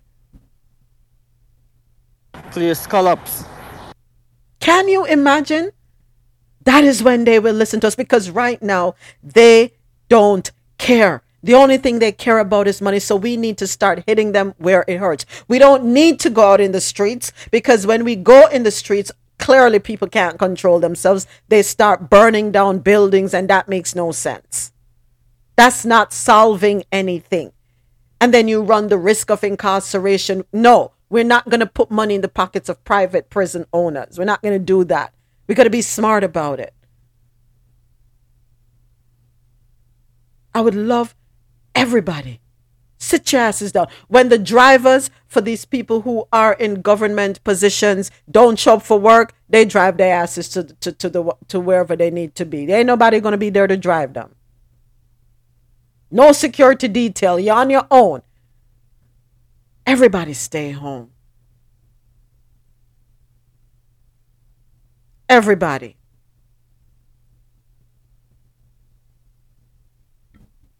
Guarantee you, folks, they will change. They will be forced to change at that point. And it's because none of their children are getting killed. That's why they don't care. You could hold up placard signs in front of the White House, in front of the Capitol, in front of your um, state buildings. It doesn't matter. It doesn't. You know, to show you the power. oh Lord, I saw a vi- the power that we have. saw a video. Excuse me. I hope I tagged it. Not to digress too much, but um came across this video and I was like, wow, I don't think we recognize how powerful we are. Ah, it's business related though. Listen to this. To Pointed out, yes, Black America absolutely did save Cadillac. How is it, you might ask? During the Great Depression, luxury car brands shrunk dramatically. In a five year span, Cadillac sales went down 84% and they were literally on the chopping block. GM was having an executive meeting to decide just that when there was a knock on the door. I kid you not. And a guy named Nicholas Dreystadt was standing there. He was a very talented mechanic and head of GM's service department division. He begged for 10 minutes of the board's time. They granted it to him. He came in and said, In 18 months, I can turn Cadillac around. They're like, That's impossible. How? He goes, I travel around to service departments around the country and I see them packed with black Americans, the elite, the entertainers, the ministers, the doctors, the lawyers, etc. He goes, That's, that is the brand that they all want to drive. And at the time, Cadillac had a policy in 1933, they did not sell Cadillacs to black Americans. So, how were black Americans buying it? They were paying white men $300 cash to buy the car for them, and they would in turn buy it from them. And Mr. Dreystadt told the board, why let these white men have this $300 when it can be coming to us? So GM changed their policy in 1934. And can you guess what happened? Black America Saved Cadillac. Sales went up 70% in a single year, and they made Mr. Dreystadt head of Cadillac. Don't know if you knew this. If you didn't, please repost. Have a great day, and thank you for the comment, Marie. So the video was not really to highlight that, yes, the black community is a savior in its own way, um, but to talk to, to highlight what can be done, how powerful we are as human beings, the ability to shift, the ability to change the trajectory, to adjust the sails. But it's as though we don't care. We, we're talking and we're talking and we're talking. We're ju- but the talk is going nowhere. And they recognize that we're only talking. You know what they're saying? Oh, they to talk. Oh, they to do the hashtag. Oh, they to march for a little bit. They'll be all right. Mm, we'll get back to business in a minute. We say we are not our parents and our grandparents, but you're right, we're not. They had the guts to get up and fight. They had the guts. What do we have besides talk and social media and bringing things to awareness? So we have all this information. We know what's going on. We know what needs to be done, but we're not doing anything. So we really aren't our parents and grandparents. That's the truth. Huh? What are we going to do? The next child could be our own. What are we going to do? Sit down and accept thoughts and prayers, hopes and dreams, wishes as they throw words at each other across the aisle? Wasting time is all is what I call it. They don't need to have debates. They don't need to spend hours up there in, in Washington deciding, oh my God, what are we going to do? How are we going to combat this? We don't need um, leaders going into communities and putting their hands around anyone. That's not changing a damn thing. It's not helping anything. I saw a, a post a long time ago. I don't even. There's been so many. I don't even remember when this was, but um, I saw a post on social media a long time ago saying um, the incident happened. We, we say a prayer, we, we rally speeches, and then and then everybody goes silent, and then, then and then the next incident happens, and it continues the same sickening cycle, and nothing else happens after that.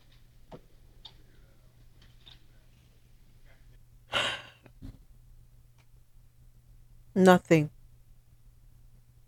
Nothing. If the slaves didn't rebel, we would still be in we would we would be enslaved still. If people didn't fight for freedoms, we wouldn't have them. We wouldn't be able to vote. We wouldn't be able to go about our business. We wouldn't be able to get medical care.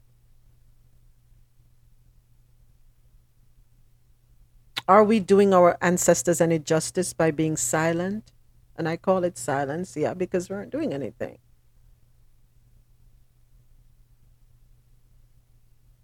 We talk about voting, okay, so we vote, and uh, you know, yes, we say we vote to get the change we want.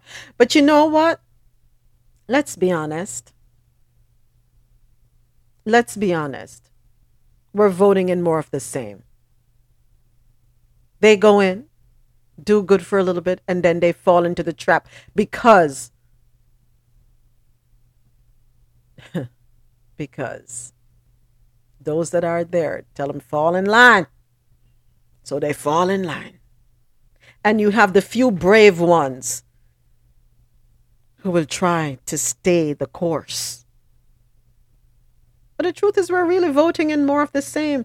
They come, they sell us a good story, politicking, convince us, we fall for it, and the cycle repeats itself. Wash, dry, wear, wash, dry, wear. And even when it's shredded to pieces, still wash, dry, where?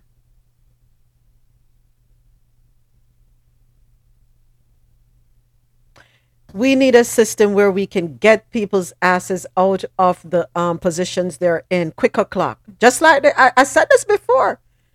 If you don't show any um, promising results within a specific period of time you don't need four years eight years. Someone did it too long. We don't need that amount of time with y'all doing more of the same. We need a different system where okay i give you two years you ain't do nothing. Bye-bye everybody Everybody, get out. Because, you know, and, and, and I said this here also, something that Marlon had pointed out. How on God's earth they all going go into office um making a hundred thousand dollars and every single one of them come up with a net worth with hundreds of millions of dollars. We don't see something wrong with that.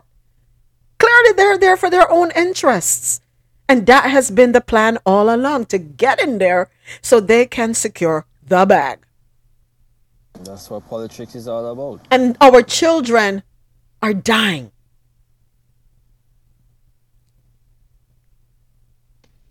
Not only that, but but it's sad that the school districts around the country teachers can't even afford to you know can't even afford to give their kids the proper education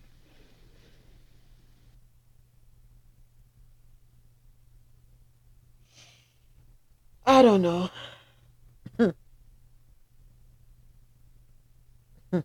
Don't know. All right. Um. So, or you know, thoughts and prayers go out to the folks in Serbia as they try to grapple what's going on. Um, Rosolo, we're grateful that you were able to speak with your daughter. Um, I'm sure everybody is frantic. Can you imagine now worried about having to face school the next day. Children have to be at their wits' end. What are the conversations we're having with our children in the morning? How to protect yourselves at school? Remember to hide. Remember, if anything happens, call me right away. These are the conversations we're having with our children in the mornings. Not, baby, have a wonderful day. Do your best. Be awesome. Be kind. See you later. That's not what we're talking about. We have to be prepping our children while we're dropping them off at school, or while we're walking them to school, or while we're um, putting that waiting, you know, waiting for the bus to pick them up. That's what we have to be talking to them about. Survival skills. Which one of us in here had to worry about survival skills when we were going to school? Which one of us? I sure as hell didn't. Didn't have to. You're just happy go lucky. So our conversations with our children have to be different. I sh- I'm sure all our children probably need therapy, especially those who have been affected in some way, shape, or form when it comes to gun violence, especially in their schools. Can you imagine you're in school and all of a sudden you have a duck and hide? And God forbid the ones who see a child drop dead in front of them that's the state of America, and that's the state of America that we want, that the, these people who call themselves politicians want for us. I'm sorry I'm I'm belaboring the, the thing, but it's really hurting. It's really hurting.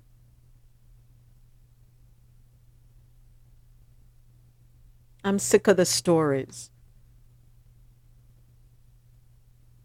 It's probably just us in here. It's probably just us. Rosolo, I thank God that my little cousin is okay. Go ahead, Rosolo. Good morning. Thank you, cuz. Um, oh. um, you know, my 16 year old, she has always wanted to be homeschooled. I'm sorry, I'm crying That's I, okay. I That's can't take it okay. That's okay. Make no apologies. Yeah, take your time.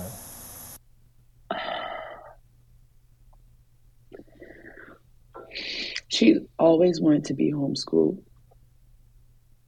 And so when the pandemic hit, she was excited. she didn't have to go around. They annoy her. From she's very quiet. You know, she's very quiet. She's not me. She's not the same Taurus like me. She's very quiet, very Very. shy, very very very shy, um, but very smart. Very smart. Hides it well.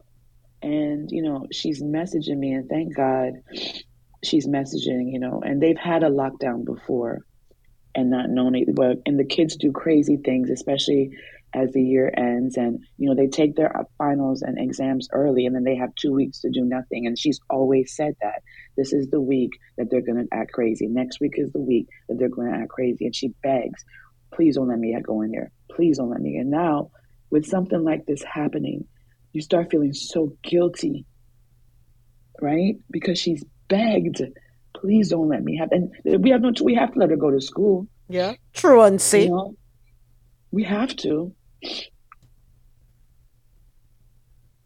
But you feel so guilty now when something like this happens because I know her little heart. You know, she just she's probably so scared, and it's not a major shooting. A shooting is a shooting, I guess. I just, um, I'm sorry, you guys. Uh, apparently, the child got there was some altercation, and we took it from out of the school into the parking lot.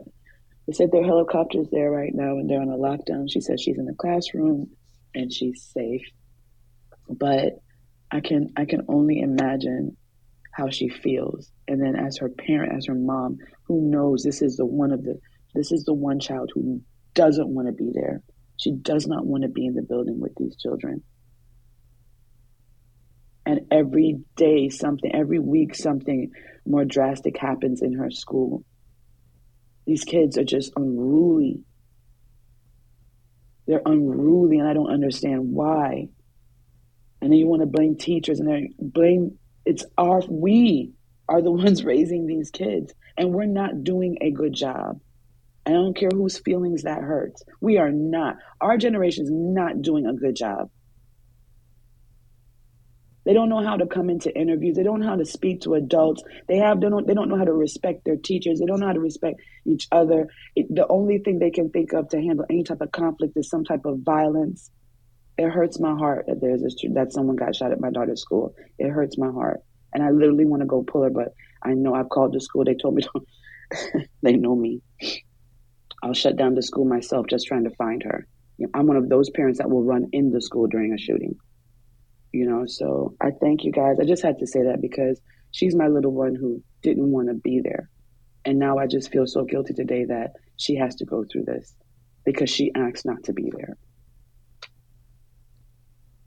That's a moment. She's fine. Thank you guys. I'm sorry. I just I can't even get my thoughts together. I'm so sorry. Thank you for sharing, Rosolo. No apologies needed. You're welcome. Yes, thank you. This is what's happening in our country, folks. This is what is happening. Who can we bombard? Just like folks on TikTok bombarded CNN, MSNBC to report the story with what the Republicans are planning to do to try to steal the next election, to make it by making it more difficult for people to vote. What can we do? Who can we bombard? Who? Because they see the things on TikTok. They see it, but they're, they're, they're still not caring. And we talk about you know, Javette, we talk about um, having the conversation with our children, but who is having the conversations with us as parents to settle us? Because we're adults, we're going to have to go and get someone to help us. And also having conversations like we're having here today. So Rosola knows we have her back. We have everyone back. This is a family. We come in here every morning and we laugh and we joke and we pray for each other.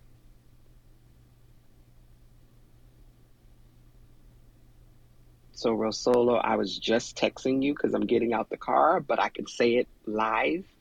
If you need to talk, I don't care what time it is, give me a call. I don't care if it's during to the day, throughout the day, give me a call. I will get up from my desk. I am the person that will get up from my desk and go to speak to someone. I don't care.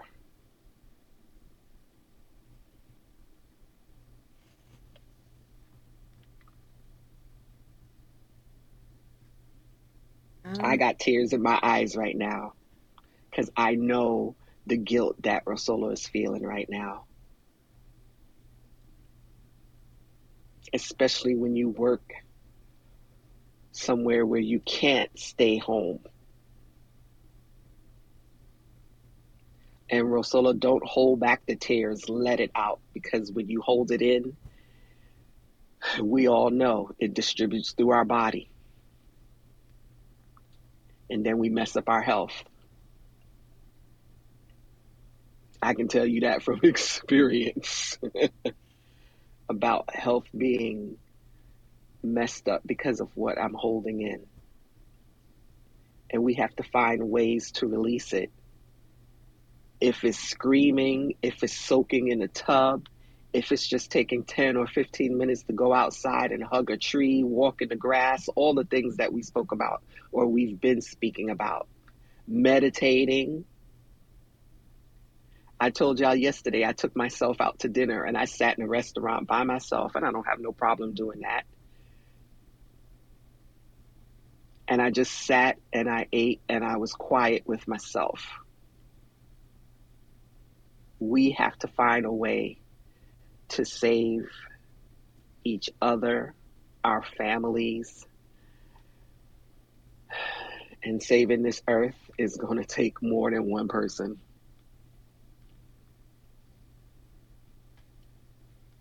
Grand Rising, everyone. Good morning, Chief. Grand Rising King.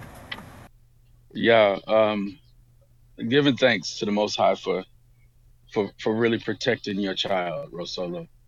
Uh, I feel your heart, and I'm going to equally im- uh, implore you or, or, or request of you to assess this situation with an abundance amount abundant amount of gratitude. Because you're not calling us telling your telling us your child got shot in school today. Mm-hmm. so my grat- my gratitude yes my gratitude is at the highest level because i'd rather you be here crying because you feel bad than to say you have to bury your child Amen. feel feel what you need to feel and give give thanks that the ancestors your your whatever guiding spirits you trust in believe in have faith in whatever your medicine is acknowledge it and give thanks for it today I'll show you to that. as a as a member as a member of your family this family i would give i want to use my words have to be really intentional right now because i need you to take this medicine. But i need i need you and us to understand how we experience these cycles. Those of us who were raised in who were in school in the 80s late 80s early 90s we remember the same cycle of violence because of gang crimes gang violence we was going through the same things was shootings at schools all the time. This is all you would hear about bombarded in the news. How did we deal with it? We made a big mistake then. Our mistake was we wanted somebody else to fix our problem and we got the crime bill. Next thing you know the majority of our children were being incarcerated. If we have got to say we will pull our kids out of these schools until you get this thing right. And we will hold ourselves accountable and make sure that we participate in the process. Because if we don't participate in the process you we have to understand america's not a doesn't allow this to happen unless there's some money to be made. And as long as those kids are in school money is being made. That's why they keep your kids in school. You don't even get mental health days where they take your kids out of the school and say, let these kids get some days off. It's the end of the year. It ain't much going on anyway. Let them take their tests. They can do the test online. You already got an online system because we had to deal with it during COVID. So it ain't like you don't have an option. And if all the parents said, listen, we're not sending our kids back to school. We got to get this together. Whatever tests need to be taken, they can take them from home. So it's not like we don't have the options. Our communities and our families and our parents, we as parents got to get together and handle our shit and stop waiting for somebody else to do it because somebody else is already handling our shit the wrong way. And we letting it happen. We not we can't do that.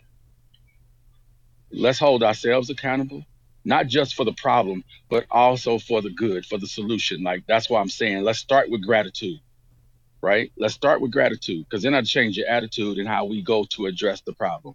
Because when you address a problem in a state of gratitude, you, you, you your clarity is with you. Your clarity is going to be with you. Clarity, I pray that clarity comes to you today and that you embrace your daughter and you go ahead and filter what you got to filter right now. Because when you see her face, don't go to her with guilt. Go to her with gratitude because even she needs to experience a level of gratitude so you don't spend the rest of your years dealing with blame. You know what I'm saying? Where because parent children will do that. They'll blame their parents for for mistakes that happened 50 years ago. Because we didn't create a health-based solution. You know what I'm saying? And so I'm here with you in this space, in this moment. We're here with you in this space, in this moment. Not as this is a Rose Solo issue, but this is our issue because it can happen to any of us today or tomorrow. Some of us, it may have happened yesterday we were silent about it. And I'm grateful that you did not suffer in silence because that is the worst torment. In African tradition, they tell us do not suffer in silence. It is taboo, it is forbidden because it is it is abuse to your own soul. So thank you for releasing that. Thank you for allowing us to uh, just be trust in us to put give your head a place to lay, so you can shed your tears and feel what you need to feel because we're going we're part of this journey with you. This is our experience in America. And we will get through it. But we we we gotta just stay today, stay in gratitude. Your daughter is alive. Whatever happened to whatever if if if, if a child has been shot and it's not just a shooting, we pray for that child too and their family. But for now, let's let's let's let's let's strengthen each other. Let's let's help cultivate the gift that Rose Solo already has. Because she already impacts other people's lives on a daily basis. She puts energy into other people. She feeds other people. And we we gonna feed you. And in feeding you, guess what? We feed ourselves. So much love, big ups to you. Let let let let the light of spirit guide you today. Don't go get in no dark hole because that's not where you live. That's not even that's not even your nature. And if you feel like you're gonna go into one, reach out to us. And we'll pull you out. Ashe. Thank you so much, Chief. I don't think any. yeah, uh, you said it. You said it, Chief. You said it. Thank you. Thank you. Thank you for your words of wisdom. I'm going to take a quick break. When we get back, we'll finish up the rest of stories.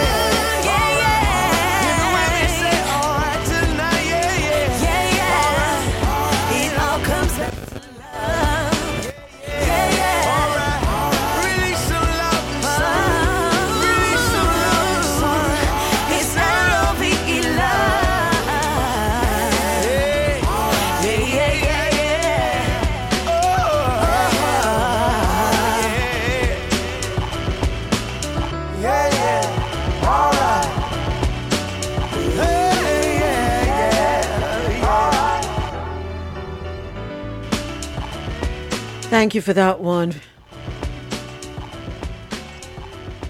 Thank you for that one. Love. Melanie Fiona and John Legend. Thank you all. I appreciate each and every one of you um, for making this space what it is. Thank you for making it a space of peace, calm, healing. Thank you for making a support space, believe it or not. You know, thank you for making making it a space where we can learn and grow and share and truly care. I thank each and every one of you. Thank you. In our next story, crowds of those seeking rescue swell at Sudan's seaport. Story courtesy of Al Jazeera.com. Crowds of exhausted Sudanese and foreigners are growing at Sudan's main seaport as they wait to be evacuated from the chaos stricken nation. After more than two weeks of fighting, areas of the capital, Khartoum, appear increasingly abandoned. Civilians have packed on buses and trucks going to the northern border with Egypt. Many have also headed to Port Sudan on the Red Sea coast. The relative calm of the port city from which mar- many foreign governments have evacuated their citizens seemed the safer option. Much of the capital has become empty, said Abdallah Al Fatih, who is a resident that fled with his family to Port Sudan. He said they had been trapped for two weeks and that by now everyone on his street had left. When they arrived in Port Sudan after a 20 hour journey, they found thousands, including many women and children, camping outside the port area. Many had been in the open air for more than a week with no food or basic services in the sweltering heat. Other crow- others crowded into mosques or hotels in the city. The fighting has so far displaced at least 334,000 people inside Sudan and sent tens of thousands more to neighboring countries like Egypt, Chad, South Sudan, the Central African Republic, and Ethiopia. Aid workers are increasingly concerned about lack of basic services in these areas. Almost 1,000 people arrive daily at the border with Ethiopia, and that's according to Paul Dillon, a spokesman for the International Organization for Migration, when speaking in Geneva on Tuesday. At least 20,000 people have crossed into Chad, whose border is near the Darfur city of El Geneina, where fighting last week killed dozens of people and wounded hundreds. I don't hear the U.S. stepping up and bringing over anyone. Is or did I miss that article? Did I miss that memo? Did I miss that APB?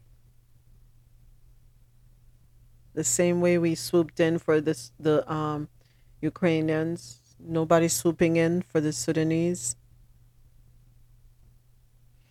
Okay. All right.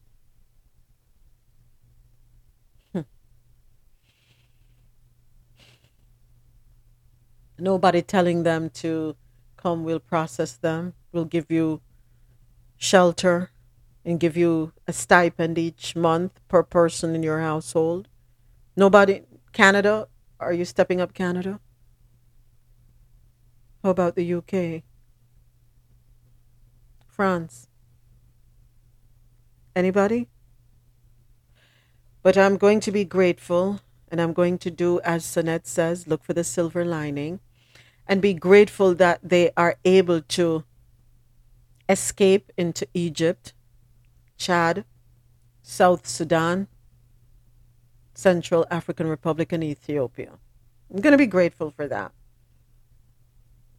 But I hope the world is paying attention. I sincerely hope the world is paying attention. Embassies sought to it that their folks got out.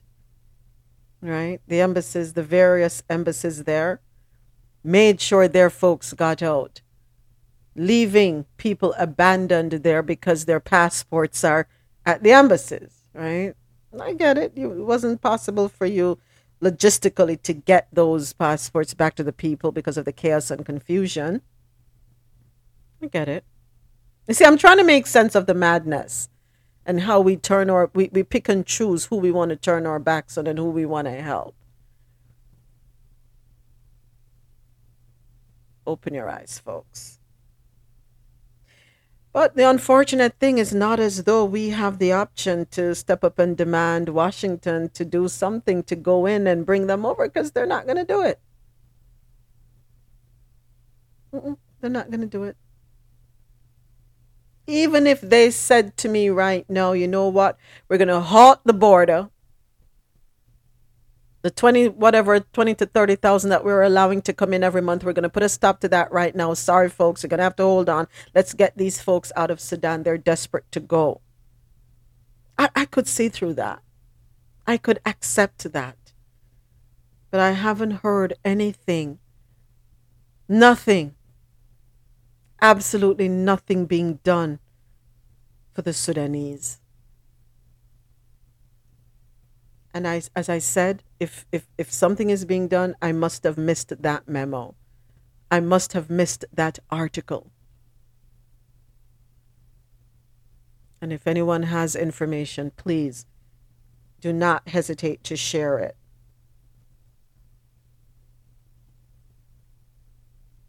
Can't be a good feeling wanting to escape and nobody wanting to help you. Palestinian groups and Israeli forces agreed to Gaza ceasefire. Story courtesy of Al Jazeera. Israeli forces and Palestinian armed groups in Gaza have agreed to a ceasefire after a night of Israeli airstrikes that pounded the besieged coastal enclave, while rockets were launched towards Israel following the death in prison of prominent Palestinian hunger striker Khader Adnan. The reciprocal and simultaneous ceasefire went into effect at 3:30 a.m.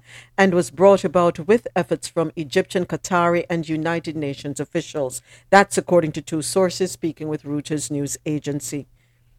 Islamic Jihad spokesman Tarek Selmi said fighting had ended by dawn on Wednesday morning.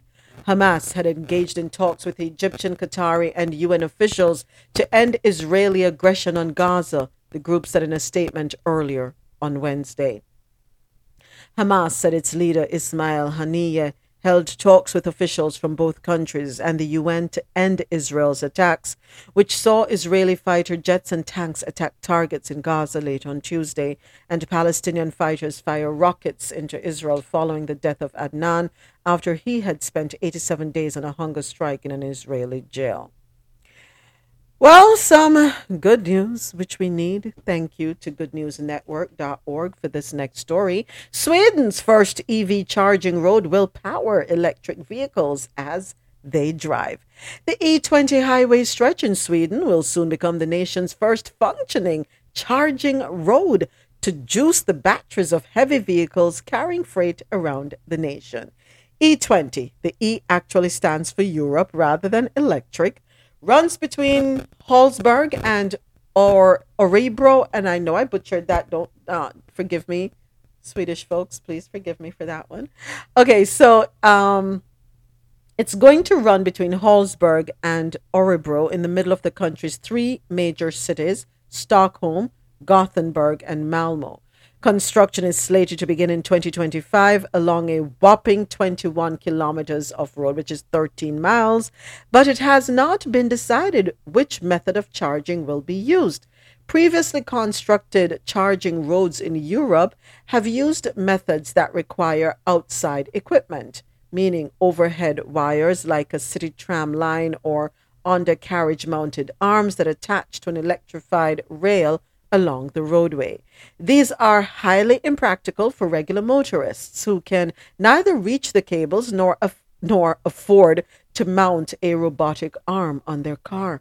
The last option and the only sensible one for cars as well as trucks is to build wireless charging infrastructure down the center of the lanes that send out an electromagnetic signal to a coil on the underside of the vehicle small enough to be fitted to a sedan or a tractor trailer. Hmm. I never knew that this was a thing. Was anyone else aware of the um electric highways over there in Europe? I'm just learning about that. Tell you every, every day we learn. Uh, uh, how comes you don't know about that and you on top of all these documentaries? How you? No more. Come, come on, um, we all electric highway thing. Uh, I'm not really interested in the whole electric thing like that, so I'm not really too. You know what I mean? I already know so here in the US, they have a, a tunnel. Um, Elon Musk um, create a tunnel um, underground where all the Teslas are alone um, under there. You know what I mean? You know about that. I didn't even know that. I learned. I'm just learning that one. Thank you. Oh yeah, man. You can look it up, man. Um, Tesla underground tunnel. Um, yeah. Uh, what, what, what lady the name again? And, and she do uh, I think a Gayle, Gayle, uh, Gayle King, best friend. Gayle yeah. King. Mm-hmm. Yeah, she did an interview with him and she underneath it. Um, okay. You know, they ride with him. But apart from that, um, him, him have a, a total differently. I think from that, I probably him have him one little section. Um, but there are other parts, big underground, and uh, just Teslas under there. Like a short, short. Uh, I forgot how long the, the, the tunnel is, and I just Teslas alone kind of go under there and, and stuff like that. Okay, interesting. I learned something new today. Thank you, Afo. Thank you. Oh wow. So I, I, I like the idea. Um, as we think about, you know, going green, and we, you know, saving the planet, what's left of it. You know, I, I think it's a practical idea. No, they just have to figure out the nuances and sort that out. But any break we can give the world is a welcome break because Lord knows the world needs it. All right, that story wraps up our segment on the international scene. We do have stories out, well, what we call our This is America moment. Gonna take a take a quick break. Um and then play my favorite song. Which one? This is America. it's it's coming up.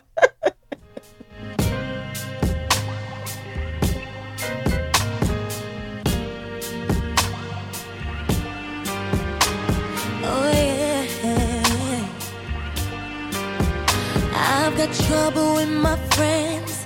We're taking it real easy today on hashtag WCW. We celebrate women. Every Wednesday, we play songs by women.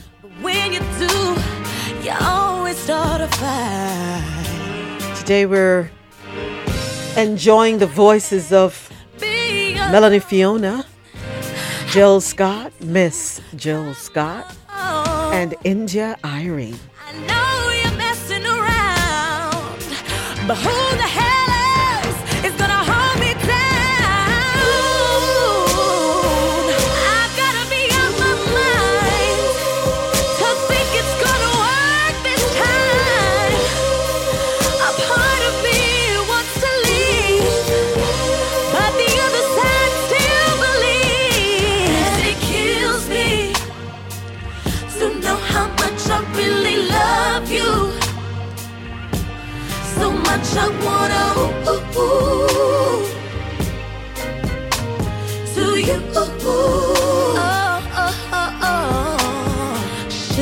Grab his cell, call his chick up, start some shh, then hang up?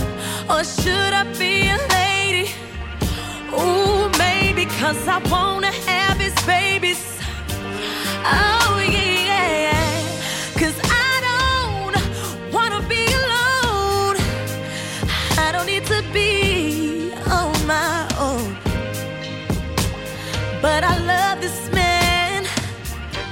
But some things I just can't stand. Oh, I've gotta be out my mind to think it's gonna work this time.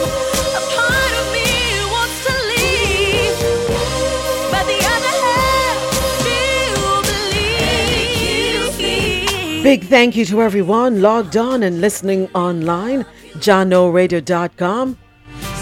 Everyone listening on the Quality Music Zone, QMZRadio.com. And of course, a big thank you to everyone right here with me on Clubhouse. Should I pay him back? back? See how we'll be. Remember to follow each other on Clubhouse. See if you react to my Follow anyone that resonates with you and support each other, folks. That's how we build up community. Support each other.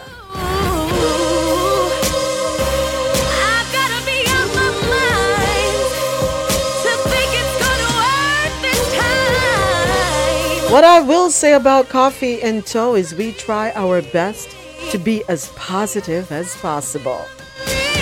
We try our best to be the representative change that we want to see in our world. So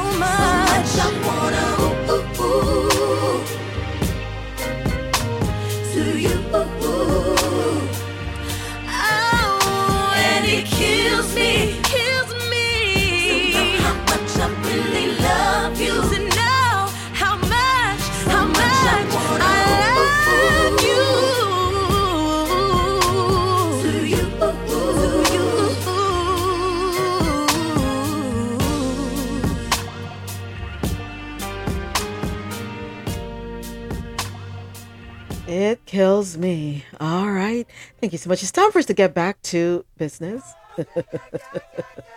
there you go, Apple.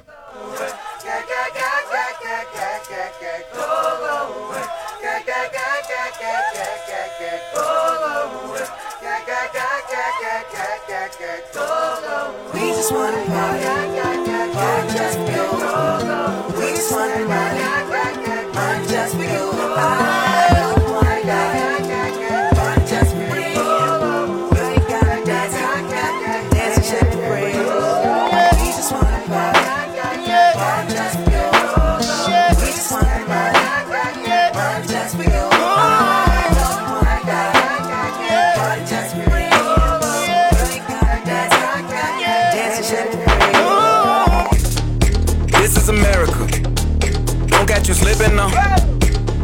slipping now.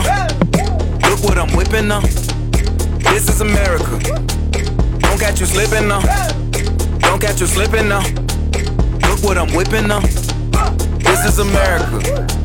Don't catch you slipping now. Look how I'm living now. Police be tripping now. Yeah, this is America. Guns in my area. My area. I got this. All right. And you hear that song, you know it's time for stories out of North America.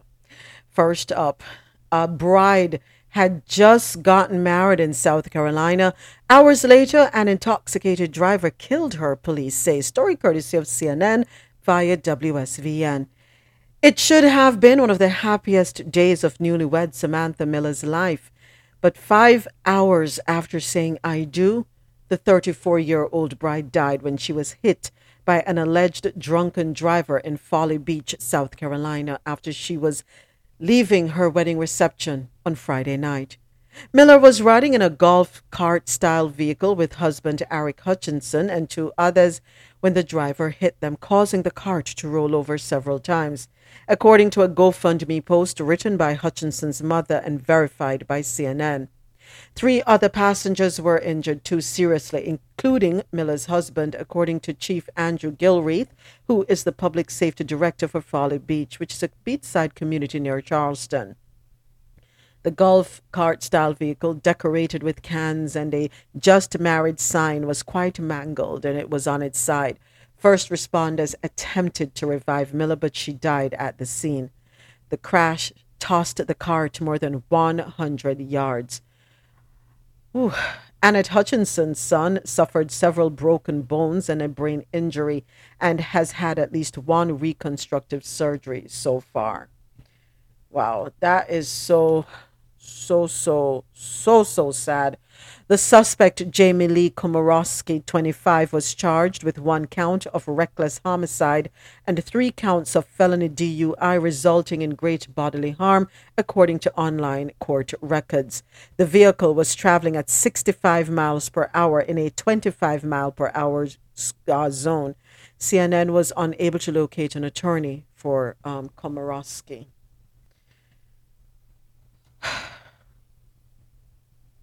um when we go out to drink we have to know our limits. We have to know when we we need to cut off. Let me i think i've asked this question before but i don't remember the answer and i think marlon can remind me um if he's able to talk. Okay um are bartenders allowed to cut you off? Are they able to say, we're not selling you any more liquor? If you're at a bar, a club, wherever that sells liquor, are they able to do that? I believe, because I, I uh, was a hospitality management major in college, and, but this was over 20 years ago, so I'm trying to remember. But I believe if you're if you're physically, if I'm sorry, if you're visually intoxicated, the bartender's not supposed to serve you. So if you're visually showing impairment, physically showing being intoxicated, they're supposed to cut you off and not serve you at that point. That's correct, Sean. And I'm sorry, and also moments. no Um, go right are ahead, Latoya. Go ahead. There are uh, some bars that they know the amount of alcohol that's being placed in that drink, so they would limit. They would already have on the menu, or they will verbally tell you the, uh, this drink has a maximum of two or three. Um, so yeah, Sean Hmm. is correct. Thank you, Sean. Thank you, Latoya. Empress in the chat put, in my city, yes, they can cut you off. Virginia says it is the bartender's responsibility to do that. This is law. So we know then, and I'm sure it varies from state to state, right? The laws vary and possibly from city to city. But even without a law, just good conscience, when you think about the person who is drinking, their safety would be at my would be at the forefront of my mind, right? Um, I know when Marlon used to work um, at this club in Doral, they would put people in Ubers. They would get Ubers or call taxis for people. They would not allow them to leave in their vehicles. Um, now, I know we can't control the drinking that happens at a get get together at a home, but yes, we can. We can. If I'm a host or a hostess, I should be able to say to you, uh, hey, that's it, no more. Because I can see you're inebriated. I can see that you are, you know, a little shaky. And I have to think about you and the others out there. You're a risk to yourself and you're a risk to others. And usually, what happens? Remember the case in California a couple months back? I think the lady was a nurse at the intersection and how fast she was going. She left the bar. Oh yeah, yeah, yeah. I remember that. Yeah. So if I am entertaining, I am going to be putting a limit on you. Sorry. Wait, wasn't she like upset at some some uh, some problem going on with she and her guy or something like that? uh, Something like that. Yeah. People people drink to drown their sorrows, so to speak. And sometimes you just keep going and going and going and you don't realize how much you have consumed. And sometimes you think you're okay and you have some beverages that I call creepers. You feel fine, you sit down, you're drinking, and oh, let me have another one. Oh, this is really good. And you keep knocking them back because they're creepers, right? It's not until you get up and then you stumble where you're like, whoa, hold on, what's going on here? We have to know our limits. Servers have to know the limits within which to operate. And if you're entertaining in your home, folks, in your homes, folks, for example, at your um, gatherings, whether it's just a group of girlfriends or you're hosting Thanksgiving or Christmas, any anything, please look out for your guests. Right. Don't worry about them not liking you or not want to come back to your house because you didn't want to, you know, let them finish the bottle of Tito's or the, the um, tequila or whatever. Don't worry about that. They'll thank you later on. Yeah, they did the same thing at the um um when we're at the uh, Coco Cay Bahamas. Mhm. Uh, this lady, uh, you know those uh, bars that's in the pool, so you Mhm. can just swim up right to the bar.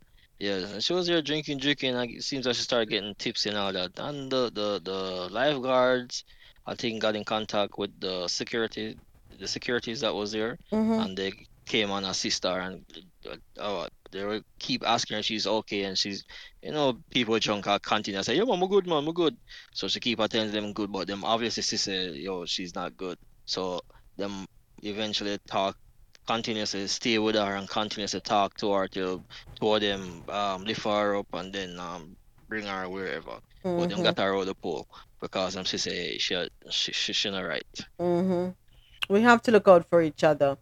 We do. All right, next up. I'm sorry, go ahead, go ahead. Who was that? I mean, Oh, Donald. Owens, good morning. Yes. Good morning, I'm saying, Even Donald. if we, even if we're looking out for each other, what about you make a conscious decision that if you're going to drink, you just don't drive? Like simple like that. If I'm going to drink, I'm going to take an Uber. I'm going to park the car and go home. I'll have a designated driver. Something because sometimes you're going to an event you know you will be drinking. Have a designated driver or find an alternative way. Sometimes we have to take a little responsibility too. And these, all the other people, the bartenders, the hostess, and so on, are doing their part. But what about us? Mm-hmm. We could literally make a conscious decision that if I'm going to an event I know I'm going to drink, I won't be driving. It's that simple sometimes. It is that simple, Donald. I totally agree with you. But you know what the sad thing is? Many of us who claim to be adults don't know how to adult. We're irresponsible. We think we're so grown, but we really aren't because we lack the common sense that we should have. Because if I'm driving with you and you're texting, I tell you, put me off. Mm-hmm. Is that if you, I have people that was angry with me? Oh no, I don't care. You're on the phone texting, drop me. I'll I'll catch a taxi, whatever. I'm I'm getting out of your vehicle That's because it's right so thing. dangerous. But those of us sometimes we enable it by not saying anything. You understand? Yep. So our friends that know if I'm in their vehicle, they're not going to text because I will get out. It's Mhm. and I'm not joking about it. But we we have have to to start to do these things. Yep. Yep. Yes, Donald. Go ahead, Sean. No, I was I was just gonna piggyback off that, and that and that's where social responsibility uh, comes into play as well with uh, with both uh, drinking as well as like Donald mentioned uh, with with with with the with the distracted with distracted driving, and I, I was just looking up in some jurisdictions, as far as the alcohol is concerned. Um, some uh, most states have uh, social liability laws where if you're injured, uh, a person that's injured by an intoxicated person, you can be legally responsible as, as the host whether it's whether it's you can be sued sued by by the person that was injured or in some cases you can even be criminally prosecuted for serving intoxicated persons as well so we got to look at so we definitely have to look at the social aspect of it Yeah. Thank you. Thank you for enlightening us on that one, Sean. Thank you so much. In our next story, three stabbings, two of them fatal, rattle a quiet California college town. Story courtesy of NPR. Residents of a Northern California university town are frightened and on edge after three people were stabbed within a week, two fatally, with the most recent attempt when a homeless woman reported being knifed several times through her tent. Davis Police Chief Darren Pytel said he could not say whether officials are searching for one or multiple suspects. He also said he could not recall any incidents like these in his four decades on the Davis Police Force, and neither could officers who go back longer. Two of the victims were homeless, and the third was a college student. U.S. capture U.S. police capture suspect in killing of five neighbors in Texas. Story courtesy of Al Jazeera. A man accused of killing five neighbors after they asked him to stop firing his rifle in his yard has been captured after a manhunt last week, Texas law enforcement said. Francisco Oropesa, the suspected attacker, had eluded authorities since the mass shooting on Friday in the small town of Cleveland in southeastern Texas. Well, they're saying they now have the man in custody, and that was at a news conference on Tuesday night. He was caught hiding in a closet underneath some laundry. The 38 year old Mexican national allegedly shot his neighbors after they asked him to stop shooting his semi automatic rifle because the noise was keeping a baby awake. The victims were aged between 8 and 31, with several other residents in critical condition with multiple gunshot wounds. Authorities deployed hundreds of law enforcement officers to look for the suspect and offered a reward of $80,000 for information leading to his capture. FBI Special Agent Jimmy Paul told reporters that a call to the Bureau's tip line ultimately led law enforcement to Oropesa, who was arrested north of Houston at about 6:45 p.m. The incident took place on the night of April 28 when the suspect barged into his neighbor's home and opened fire, killing five of the 10 people inside, including an eight year old boy. Most of the victims were shot in the head. They were all from Honduras and living there, but were not all family members. The victims were identified as Sonia Argentina Guzman, 25, Diana Velasquez Alvarado, 21, Julissa Molina Rivera, 31, Jose Jonathan Casarez, 18, and Daniel Enrique Laso, 8. And again, I have to ask for forgiveness for my thoughts. Can he just be shot in the head? Sorry. Again, I struggle with, with having compassion. I struggle with um, forgiving where this is concerned. They asked you to stop doing something which is you something you have a habit of doing, and you barge into their home. You take yourself from your property onto their property into their home and you kill them execution style. And then you run and you hide under a pile of laundry in a. Where, where was this laundry and which closet? Where, which house was this in? Caught him hiding. What, what you hiding for? Get up and say, get out there and say, yeah, I did it. You hide because you know what you did was wrong, blatantly wrong. But I don't. You see, this is where I have problem with the law. Sometimes some things don't need to be dragged out in court. You know, you're just wasting taxpayers' money, guaranteed. Things need to happen really quick for some people, is all I'm going to say. Biden administration is sending 1,500 more soldiers to the Mexico border. Story courtesy of Al Jazeera. The administration of the U.S. President Joe Biden is sending 1,500 additional soldiers to the United States border with Mexico as the country prepares for the lifting of contentious pandemic era. Call it, call it Pandera. Renamed it. We're not going to say pandemic era. Just going to call it Pandera restric- restrictions later this month. In a statement on Tuesday, the Pentagon said it had approved a request from the Department of Homeland Security to send the added military personnel to the border for 90 days. The troops could arrive by May 10, a Pentagon spokesman told reporters. They will perform non law enforcement duties such as data entry and warehouse support. Um, yeah, the support, they say, will free up DHS law enforcement personnel to perform their critical law enforcement missions. The move comes amid concerns that the end of Title 42, a policy first imposed by ex President um, Donald Trump back in March 2020, will lead to a dramatic increase in the, in the number of asylum seekers arriving at the US Mexico border in search of protection. And it is set to expire May 11. All right, so, okay. Um, and while that's going on, desperate migrants are choosing to cross the border through dangerous um, points through the desert. And I do have a soundbite for that one, courtesy of uh, NPR. Planet Money can tie any topic back to the economy. And from launching a satellite to adopting an abandoned superhero, they make it educational and entertaining. Click the play button below to listen to a recent episode. Support for NPR comes from Amazon Business, a 2023 lead sponsor of Planet Money. Buy smarter, dream bigger. Learn more at AmazonBusiness.com. The Biden administration is enforcing restrictions on who can apply for asylum at the U.S. southern border and how they go about it.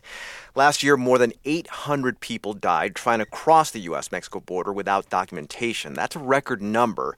And migrant advocates tie that increase to border enforcement policies that they say drive people to desperate measures.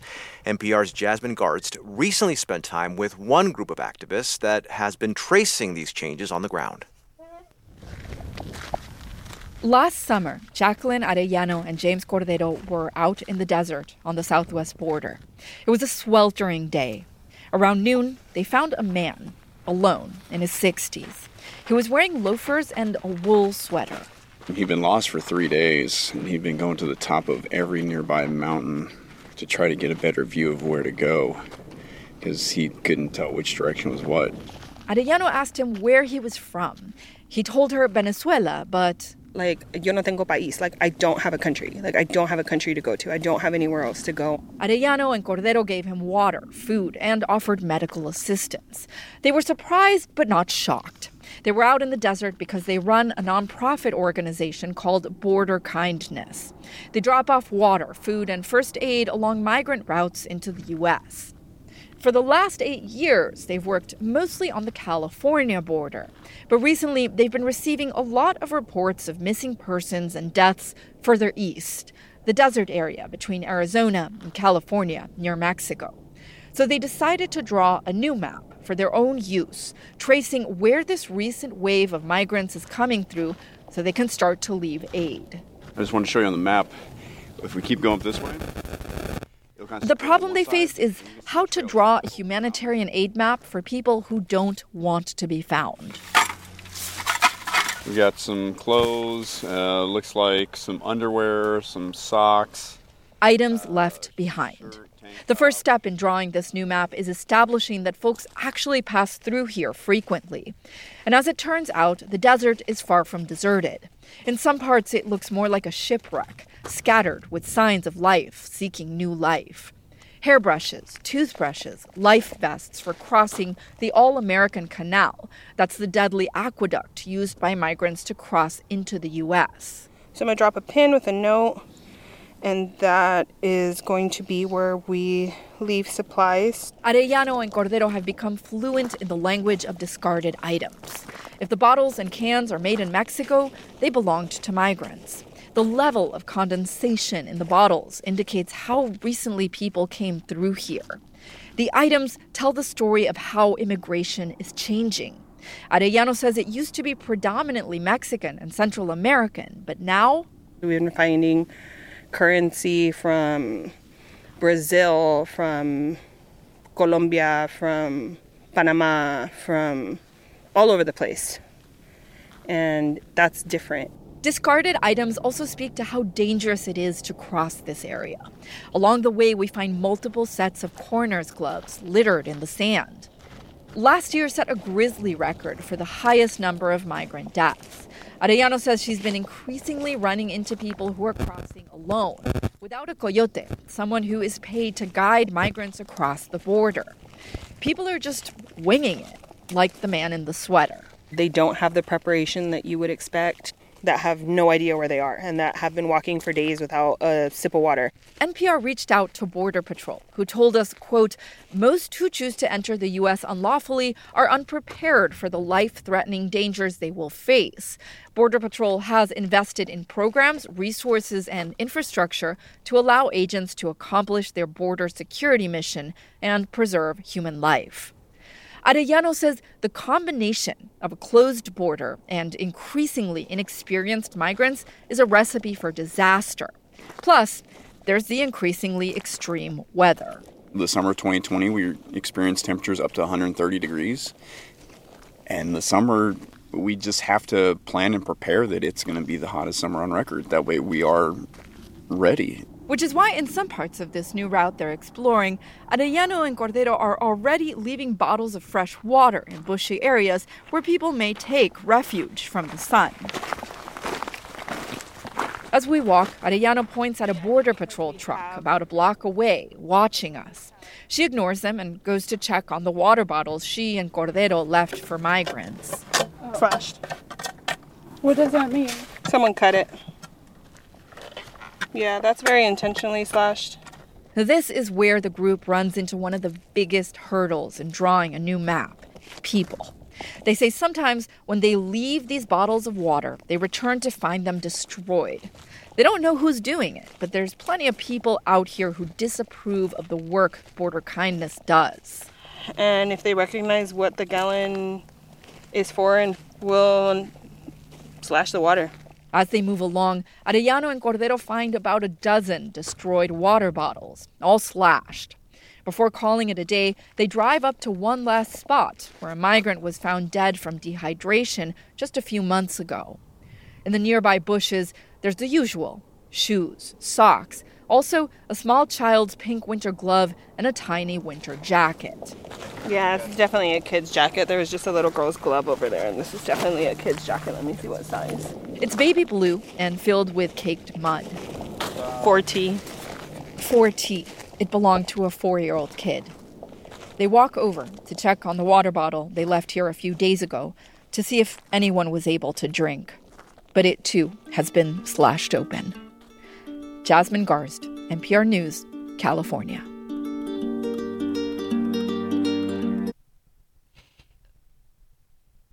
I will say this to all of us who were not born in the US and had the opportunity to come here legally. Be very grateful. For those who came here illegally but didn't have to go through these means and now you're okay, be grateful. Do not for one minute ever think that these people's lives do not matter.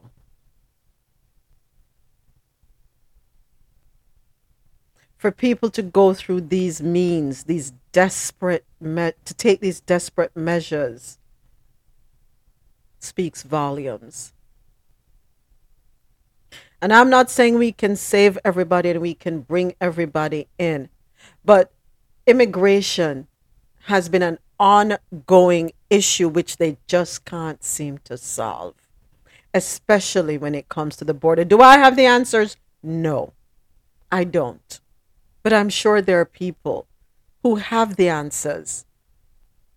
And I hope that they are given the platform to provide viable solutions. And by doing so, that they will be listened to, not just entertained, but listened to. Children, adults, everybody in search of something better. And I said this the other day. We say we have a shortage of labor in this country. See people there who want come here, come work. We have people who want to come here to work. So what's the hiccup? What's the holdup? By telling people they can't have abortions because you, you need to build up the workforce, guess what? You got to wait about 18 years for that, folks. What do we do in the meantime? Got to fix the issue now. We are so heavily heavily dependent on China for everything. Why aren't we creating opportunities? There are hands who are willing to work to manufacture things here, to make things here, so that we are more self sustaining. Oh, I'm sorry. We, we, we, we don't have the qualifications for that, folks. And let me go ahead and um, let me go ahead and check the chat. Tasha says, I am eager to see what will happen when the Title 42 policy ends and how it will impact the border. Me and you both, Tasha.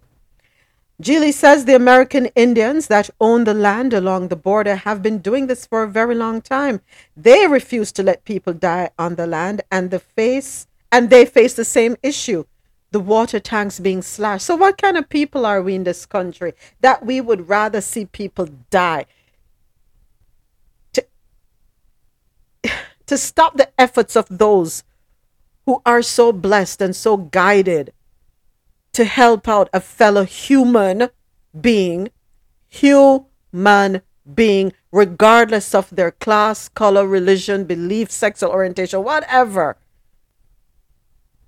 They are just so called to help somebody else. And then you have evil people, like Afo would say, who go out and slash water bottles because they would rather these people die from dehydration. There are moments. Um, I think I went when jumping a power. Um, let me have some bunch of I call them what them is white supremacy. Um, out there with AR-15 tactical gears. Um, in a them pickup truck uh, you know, so them uh, give uh, uh, help out the, the, the border patrol agents and their helping out was going to where they know um the migrants cross and kick uh take them water, empty them water, take them food, um mash up them um stamp on the food, clothes, take away the clothes. And the, the whole time I watch it, they must show this on the news, you know. I was like, yo, this serious? And not and, and these people not no not no farmer accountability, no no punishment go to these people. Straight up demon, evil entities moments. You get me I say? Regardless of what take place with the border and all them something with it. You get me?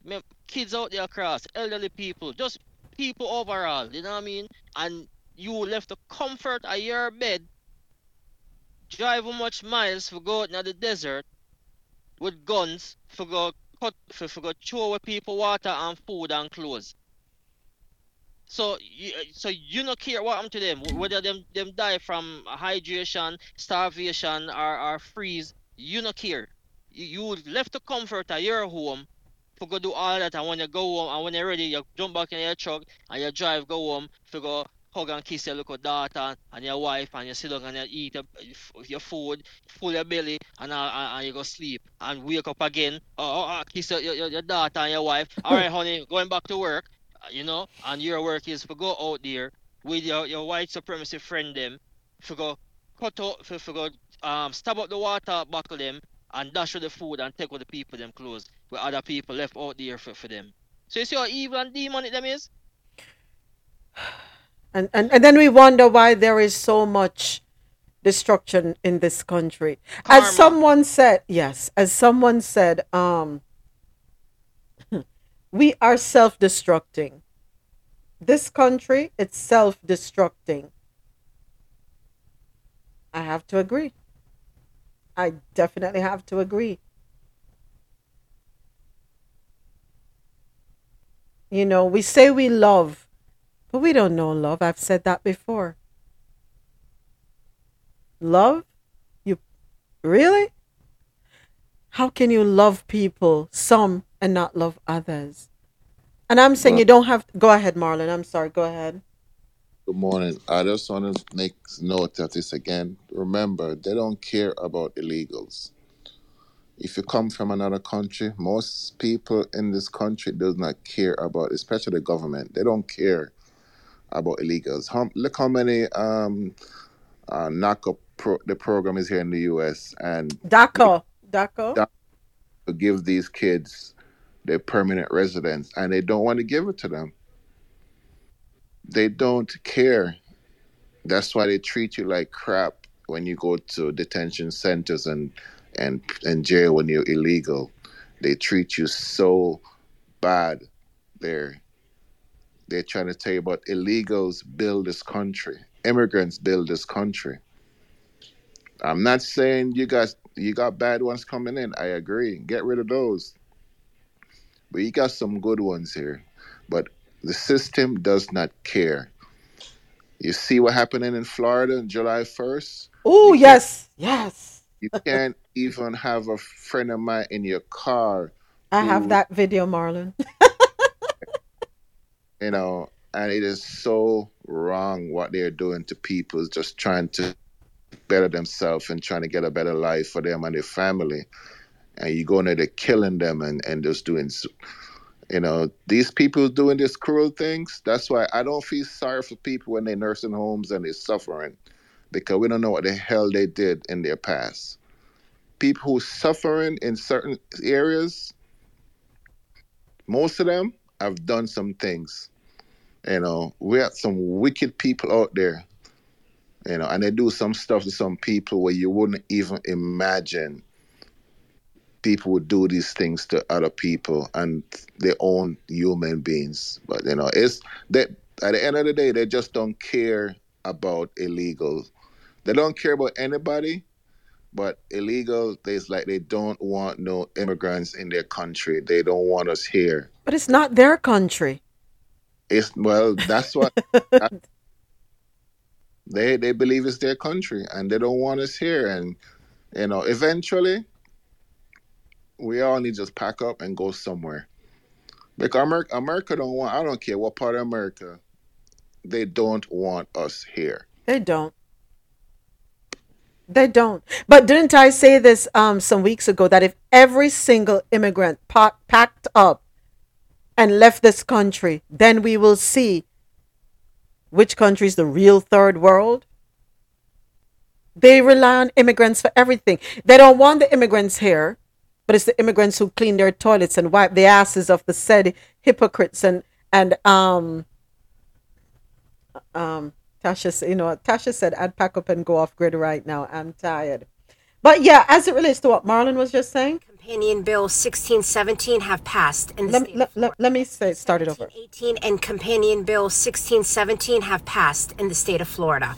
Effective July 1st, 2023, if you are an undocumented immigrant and have an out of state driver's license, for example, from Maryland or New York, it will not be recognized in the state of Florida. Hospitals are now allowed to obtain immigration information from their patients. It is a felony to bring in an undocumented immigrant into the state of Florida. It is also a felony for an employer to hire an undocumented immigrant without proper work authorization or not through the e verify channel. SB 1718 and Companion Bill Yeah. We're not okay down here.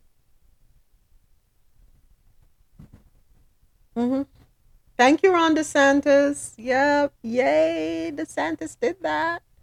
I hope he pack his wife up and the whole family and send her back home because she was illegal too when she got here. And dig up in grandmother and in grandfather and send them bones right back to Italy.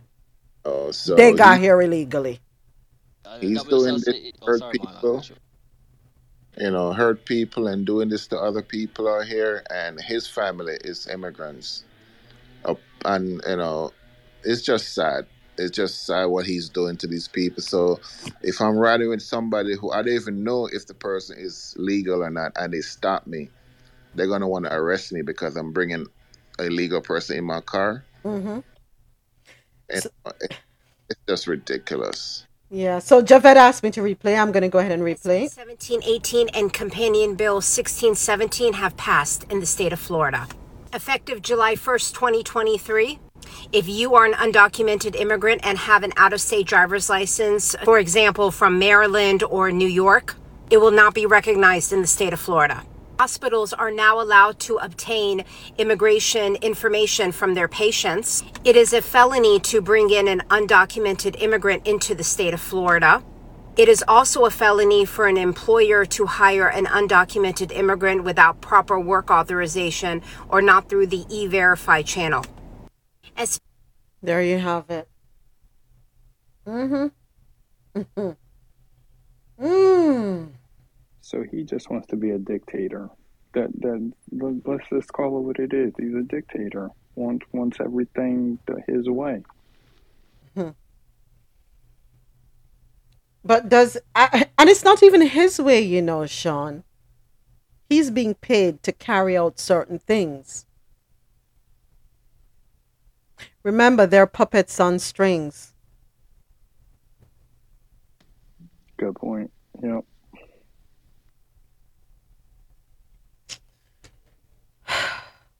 We forget that this country was built by migrants, as Marlon said. It's migrants who clean the toilets in the hotels. It's migrants who cook the meals in the restaurants. It's the migrants who are cleaning your houses, picking up after your children, babysitting your parents. It's the migrants who are putting food on your table because they're the ones bending over in the fields. Because if they don't do it and cut and pack right away, you have no food to eat. Um, it's the migrants who drive the taxis to take you from point A to point B. It's the migrants that are at the TSA checkpoints. It's the migrants who stand up and out in the hot sun picking up your garbage. It's the migrants who pave your roads. It's the No, it- migrants who build your medical um, industry infrastructure.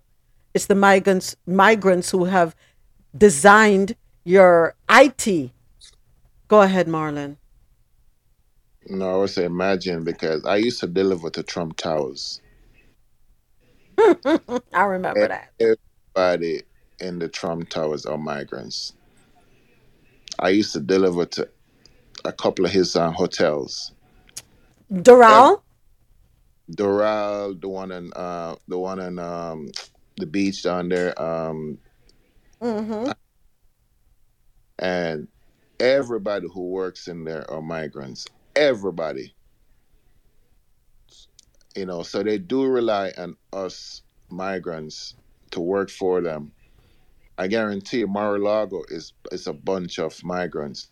Guarantee you, DeSantis got migrants working for him in it, in his um, government mansion or wherever it Not his, ours, Marlon. It's our governor mansion. It's ours. is.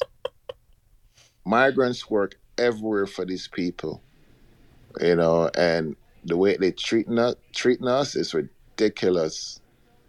I, sometimes I just can't, I don't I, I don't I, I can't I wish I could understand why they treat us like this. Um, especially the ones who are trying to get a better life.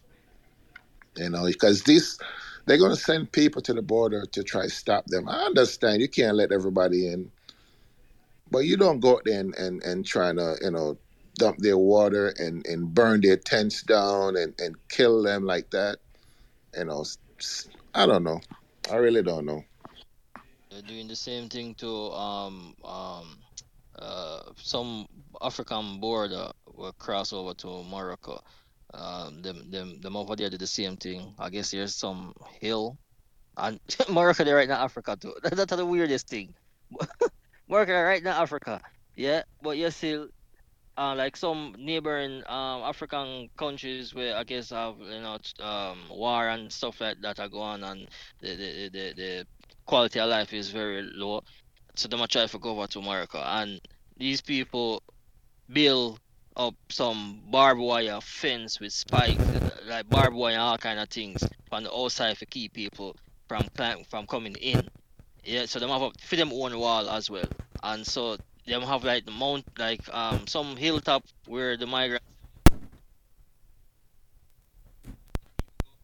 there, like police and, and them type of border officials go up there, burn, uh, uh, uh beat. You want to say, beat people, um, uh, kick over them, them tents, uh, burn it, and you know, and let them say, hey, you know, them just have a see if them can find a next area for camp out, and still them can find a next opportunity or for for, for come across. So it was like, yo, them people are just sick and crazy, yo. Like whoever said them in a power. Like, oh me for them in Africa, and you me and me want go over my neighbor in African country, me can go in there. You put up fence for keep me out as an African. You, you, you crazy? Ah, um, Oh, and with Mar- what, what Marlon said about Mar-a-Lago, um, yeah, cause them, uh, when we did work at the university, I was, um, about what's in this, uh, UTech, um, um, when them have like the work program stuff, uh, uh, when them go overseas, uh, a few of the nurses them actually went to to um Mar-a-Lago and, and work. Uh, I have the golf course, right? mm-hmm. Yeah, so yeah, uh, one and two of the nurses actually get got the opportunity to go over there and work um over over Trump place. You get me? So, and she said other Jamaicans or other persons uh, from other universities, immigrants over there as well at work. So, but it it it. Man, I. It's like these people, them just straight up evil. Cause your, your wife is an immigrant. She come in illegally, and you are the president you know, and you allow her to stay but you keep up everybody else. Um, your, your family them come from from overseas. Them never, I don't know where them come from, you know, and, and them come over here establish themselves to you as a, a billionaire. You know what I mean? But when other people are trying to do the same thing, i- it's a problem. All Mhm. the when you check all of these people who are in the country, them ancestors come from other country, come over here, murder, killed, rape, privilege, every single man of evil can think about, then come over here and do to to Africans who are already over here, to the Native Americans them who are already over here, and them take away who fall and forget, take away, kill who for kill, rape, even kill off the wild horses them, um the buffaloes them, them kill off everything just so them can set up for them shop. But when other people come over here now, oh go back to your country, uh, you know what I mean? Oh, get out of here, you don't belong here. Uh, something's like make it make sense. I saw Uno come over here. If I never for a family, Uno Uno over here. You get me? The way some of them uh, come over here and a march, they want a better life. I'll go rush, them start to uh, name each other. you see me I say? You know, yeah. it's funny you say that because Dre put something in the chat. Um, I mentioned the other day that it's human nature to treat people that are poor and in destitute situations badly. Don't ever think it. Human beings are evil and lack compassion. We have it in all of us. However, we as good people choose not to activate that side of us. We choose to show love and compassion, but others just choose to show the bad side of them. I'm going to play a video. Hold on a second. about China. They are now all over Africa, you know, buying things and investing over there and getting those countries dependent on them and supporting, you know, non-democratic people. And I'm just Like whom? Well, We come. We are in a country that supports Saudi Arabia. yes, that's Yeah? true. Right. So, So suddenly we have a problem with, uh, you know, superpowers supporting non-democratic people. Yes, I mean, yes, I do. You know, they're they're in Africa. They're they're lending money to countries to build ports and different infrastructure. to build what? Port. And what's wrong with that? And well, because Countries that need ports get ports. but they're making people dependent on. I mean, I know it's the same thing that we've done, which is No, it's not. horrible around the world. They are they are far more humanistic than the United States ever was. really okay. Absolutely. Great. So Let me give, give you an example. Of course, they're trying, they are peddling for, in, for, for influence. Yeah. Yeah? Uh, but they are non interventionist. Absolutely non interventionist in a way that Europeans, the West, has never managed to fathom.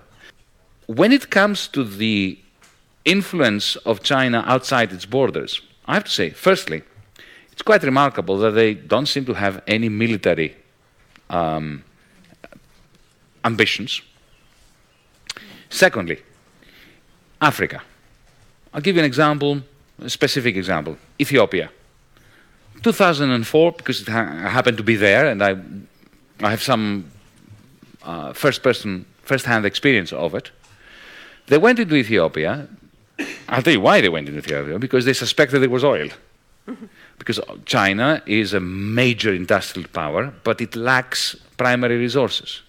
Now, instead of going into Africa with troops, colonially, destroying the country, killing people like the West has done for the last hundred years, what they did was they went to Addis Ababa and they said to the government, we would like, uh, we can see you have problem, problems with your infrastructure. We would like to build some new airports, um, upgrade your railway system, create a telephone system, and rebuild your roads. And we'll do this all all for free. No strings attached. We don't want anything from you. And they did. Why did they do it? Because it's soft power. Because they, now, because they knew that if oil is uh, uh, discovered, and it was discovered later, then, of course, the Ethiopian government will be much more open to Chinese oil companies coming there. They have never combined their investment with imperialistic. Can you imagine if that was a German company or an American company? That's why I'm saying I don't think you should worry. Okay. I found it quite hilarious when I saw the video. And we're worrying about China in Africa. We got issues here. And here are some of the issues that we need to be worried about in the United States. History and civic scores drop for U.S. eighth graders on a national test. Story courtesy of NPR. Hey, hey, NPR listeners. Up first is the news you need to start your morning. You'll hear the three biggest stories of the day, plus reporting and analysis from NPR News. Click the play button below to listen. Support for NPR comes from Amazon Business, a 2023 lead sponsor of Up First. Buy smarter, dream bigger. Learn more at AmazonBusiness.com. The results from the assessment known as the Nation's Report Card are out today, and they show significant declines. The new numbers on how well students in this country are learning their history and civics aren't good. NPR Sequoia Carrillo joins us now to walk us through the findings. Good morning, Sequoia. Good morning. Okay, so let's get right to it. How bad are these numbers? So the scores are low. The history scores are the lowest recorded since the assessment began back in 1994, and this year marked the first ever drop in civic scores. And this data comes from the National Assessment for Educational Progress, or NAEP. It's a test administered every four years to a representative sampling of eighth graders across the country. For history, it has students look at different categories like democracy, culture, technology, and world role. This year, there were declines in all subjects. In fact, only about 14% of students reached or exceeded the proficient mark in history, and in civics, only 22% of students met that same benchmark. Those are significant drops from the last time students were tested back in 2018. Wow. I mean, is this something we should have expected? What are the factors maybe that played a role here? Pandemic? The pandemic definitely played a role. And this was just not a normal four years for students, but we already knew that. There was actually a bigger warning sign back in October when the counterpart to this assessment in math and reading came out. And yesterday, when I was talking through these latest scores with experts, they said the dips in reading and math from the fall gave a big indication of what was to come here. And it makes sense if you think about it. If kids are already struggling with reading, then when you test them on documents like the Federalist Papers or a section of the Constitution, they're going to have trouble with it. Hmm. Teaching history is built on the foundation of reading comprehension. So as one goes down, so goes the other. But in this case, it just dropped more than expected. What about civics? This subject was harder to predict. There's been some research that when there's a high profile election, civic scores can go up because there are lessons in government and democracy. So they're not just learning about it in the classroom, but they're also seeing it happen around them in real life. So there was some hope that these civic scores would hold or even go up with the 2020 election and, of course, the high profile midterms last year. But they did not. They actually dipped for the first time. So, a lot of struggling students out there, if there are declines in reading and math and now history and civics, what's a path forward for these students? What are educators going to do? I talked with Kerry Sautner from the National Constitution Center in Philadelphia about exactly this. She's an educator in civics and history and says the subjects are very intertwined. But like I said before, so is reading, so are many subjects. So, what do we do when we have significant drops in everything? Mm. And here's what she told me all reality, we need to make sure our kids are engaged citizens. And that means they need, need to be informed with the knowledge and the skills to do this work. And that takes every class. Meaning not just pouring more resources into reading and math, but working to improve schools across the curriculum. And at a time when there are huge concerns about what Americans know of their history and how their government works, yeah. this issue couldn't be more vital. NPR's Sequoia Carrillo, thank you so much. Thank you. And if that wasn't enough to be concerned about, here is something else. Schools ended universal free lunch. Now meal debt is soaring. Story courtesy of NPR. Pat Bros has been serving meals to students at the Mehlville School District outside of St. Louis for almost 30 years. On a recent day at Oakville Elementary School, the kindergartners sliding trays towards the register were all dressed up for school pictures. She complimented their outfits as she rang up their lunches. Yet this year, Bros said, fewer students have been coming through her line compared to when in school meals were free for all students for two school years during the pandemic. There was a lot more kids. Everybody wanted breakfast and lunch. Her observation bears out in national data. When meals were free last year, schools served more than 80 million more meals compared to the year before the pandemic. Bras has noticed something else. When she rings up the children, she can see that they owe money for meals they have not paid for. In fact, students in her district have about four times more meal debt than they typically had before the pandemic. This school year started with an abrupt switch from pandemic era free meals to a paid system. As the months have gone by, school districts across the U.S. are reporting signs that families might be struggling to afford school meals. Meal debt is a strong indicator. Most schools will not deny a student a meal even if they can't pay, but will track their debt and try to collect from families throughout the school year. And this school year, officials say meal debt is reaching levels they have never seen. A recent survey from the School Nutrition Association found school districts had more than $19 million in unpaid meal debt, with the Midwest and Great Plains reporting the highest rates of meal debt. Now, lawmakers at the state and federal level are looking for ways to fix a growing problem. Students who eat regular meals at school tend to eat an overall healthier diet and do better at school. A handful of states have passed laws mandating universal free meals for students, and many more are considering similar legislation. The U.S. Department of Agriculture recently proposed an expansion to a free meal program to try to feed significantly more students at high needs schools. Why do we have unpaid debt of $19 million associated with meals? There should be no debt as far as that is, um, as far as I am concerned, as it relates to meals.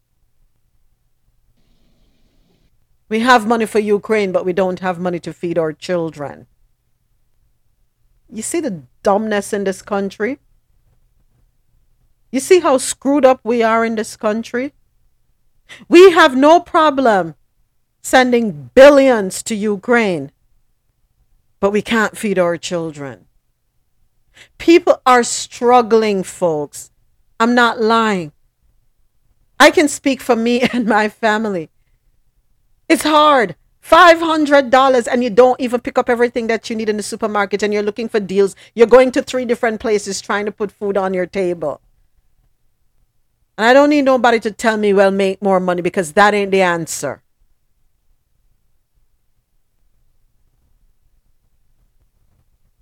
We have a problem in this country and they don't want to address it.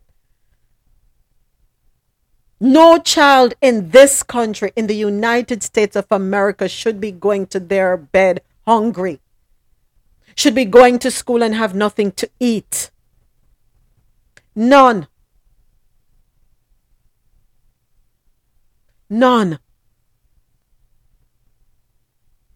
we do the best that we can and we have to give God thanks that we have never had to go to bed hungry. If we have, it's our choice. But we stay on crooked and cut straight. We make sure everybody eats. It's not easy, though, I tell you that. Go ahead, go right ahead. So you could spend billions and billions of dollars overnight, like at the click of a finger, to fund, to find to fund the wars, right? But you can't find twenty million dollars to make sure you, your kids eat for free, Okay. And you have to worry about your kid getting shot in school. You have to worry about all the other expenses that come with taking care of them, and now you have to worry about a meal debt. And on top of that, they're not even learning. Forget about the history and the civics and stuff. What about the basics reading? They can't even read. So if the kids can't even read and they're hungry and I mean, this is just crazy. We're not even talking about no we're not even talking about physics and maths and nothing, you know. We're talking about basic reading. You, you your average kid is reading below par. The average kid is now probably hungry. And on top of that, you have a debt coming to your house for meals. And on top of that, you probably could get a call any minute to say somebody shut up the school.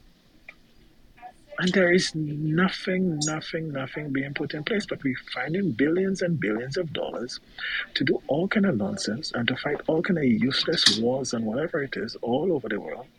And you can't even feed kids and teach them to read. Let that sink in.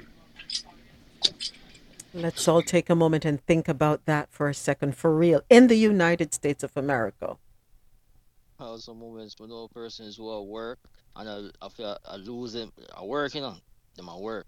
The last time I talked to the person, I said, "Oh yeah, I'm gonna get promoted to maintenance, so a little bit more money." All right, cool. All of us see a couple months later, I'm see him again.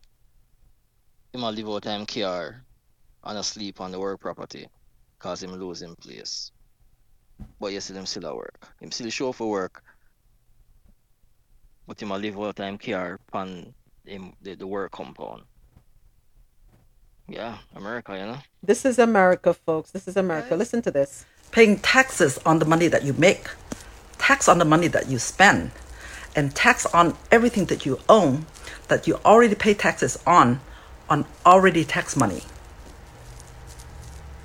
Do you know what's the biggest scam in America is? Paying taxes on the money that you make, tax on the money that you spend, and tax on everything that you own that you already pay taxes on, on already tax money. Do you know what's Think about that, folks.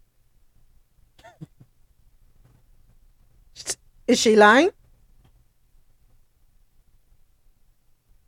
Nope. Not at all. Probably that's why them. She's not lying. Go ahead. Was that Crystal and then Afo? Go right ahead. She's not lying. Oh, I'm just saying not at all. She's not lying. I this is this is ridiculous. And that's why you see them a come for collect. So them, as I said, them put out them recruitment. Yeah, we need some armed guards to go around and beat down on people house for them, uh, mostly black people. And we need that money and by whatever needs necessary. Yeah, use deadly force. We don't care as long as you know we- we- we'll find a way to get this money. And what are we getting in return? Children going to bed hungry. Children having to hide in the classroom. What are we getting in return? We're taxed out the yin yang. And if you could be paying your property taxes for 20 years, never miss a payment, but make one year come, you see how quickly they, they sell your house on the courthouse steps.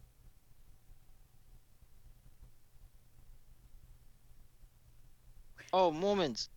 You heard about some new policy um where the Biden administration will come with for persons who have pay on pay like mortgage on time and you know good credit score or Yeah, we spoke about it yesterday. Oh yes. Oh Yeah, okay. we covered Moments. it yesterday. We could We covered it read it. yesterday.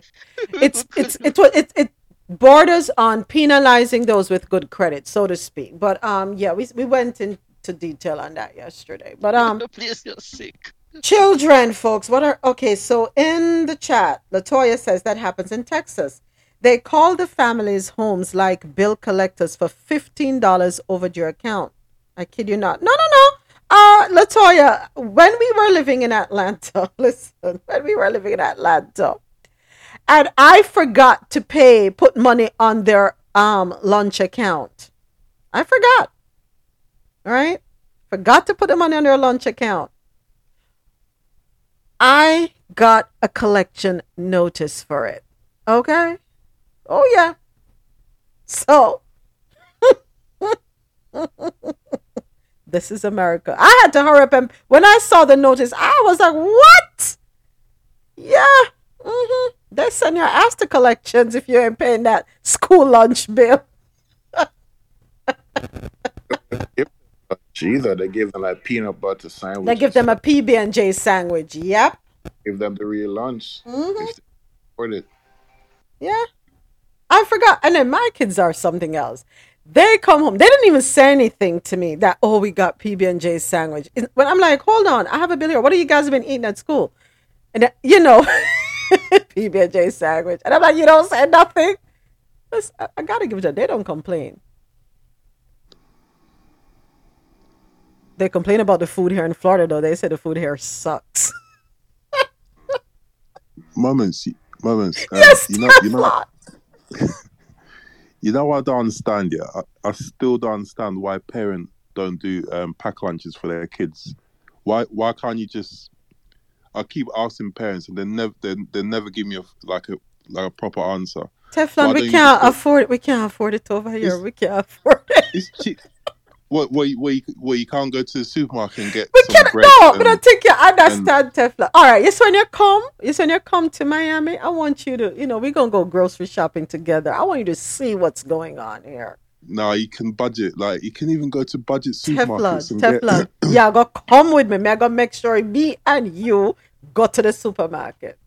Dead ass. What, so, so is that it's cheaper t- to get um the, school lunches? The school lunches, yes, it is. Nah, nah, nah. It I don't is. believe that because they say that over oh. here, but they s- pa- parents will spend they'll spend money on other things. Why don't you just substitute that and and make sure your kids have got proper food? Because the food at the schools are not even that great anyway. No, but I tell you something. It's not great. And then and then we have a problem where the kids pay for the lunches, and then the queues are so long, they don't put enough food out, and by the time they get to the food, yeah, it's done, and then they go hungry. We've got that problem here. So I'm think I'm I'm thinking why why waste all that money for either crap food or your kids potentially not getting getting served. service. I I- you have a great point, I'm sure. I'm sure you can do some bulk, like go to some budget place. I'm, I'm sure. I'm sure you can get it cheaper. Do like a weekly shopping, like Monday to Friday shopping, and then make sure the kids um, have like some decent foods. I, I, I'm not. Listen, I don't think it's that expensive. I know. I know things. Are, I know things are going up here, but these the kids like you can just make them a, a, um, a normal sandwich. Um, get some, you know those those multi pack um, Mhm, crisps. Get mhm. get even even get some um syrup. I know it's not healthy, yeah, but if it's that bad, you can get diluted drink and you can get like a, a, a used bottle and put. Some, come on, man. So I may I don't okay. I, I, I, Marlon, remember when Teflon comes um, for Carnival, we are gonna pick him up and we're gonna take him to. You're gonna go on the. I'm dead ass Teflon. Make sure you are No, gonna be you here. got- you okay, coming with me? You you're go- you're gonna take me to the expensive No, no, no, no, no, no, no. I can tell you, I go to Fresco because Fresco is like Winn Dix was was Winn Dixie. Um, the same people own it, and you get real cheap stuff there. So I'm there for like seasonings, you know, fresh seasonings like um, sweet peppers and scallion and thyme and um, onions. Uh, I get plantains there, a few um, mostly fruit, not fruits. I don't get my fruits there. I really don't. But like vegetables, okay, okay. right? And then mm. I go to another location. I go to Publix where I do buy one get one free. If it ain't buy one get one free, it got to be something that I really need. Buy one get one free. Okay. Moments. How, how, how much does it cost? How much? Wait, hold how on. Much cost for loaf of bread? Loaf of bread. Oh my gosh. Buy one get one this, free. This, seven. No, no we're up to seven. No, we're no, up to six dollars. No, no, no, no. No, no, no, no. No, no, no, no. Not high end. We got a buy one get one free. It was six dollars and change, and we got the and I bought that. I buy what's on buy one get one free, and I'm not lying. If it's not buy one get one free, I'm not picking it up. Right. Okay, so how how much is that loaf of bread? The cheapest loaf of bread you can get. The cheapest loaf of one, you don't want it. It's stale. You take it home, and by the time you get home, it's stale, and you can't eat it off in a day. It's Wonder Bread.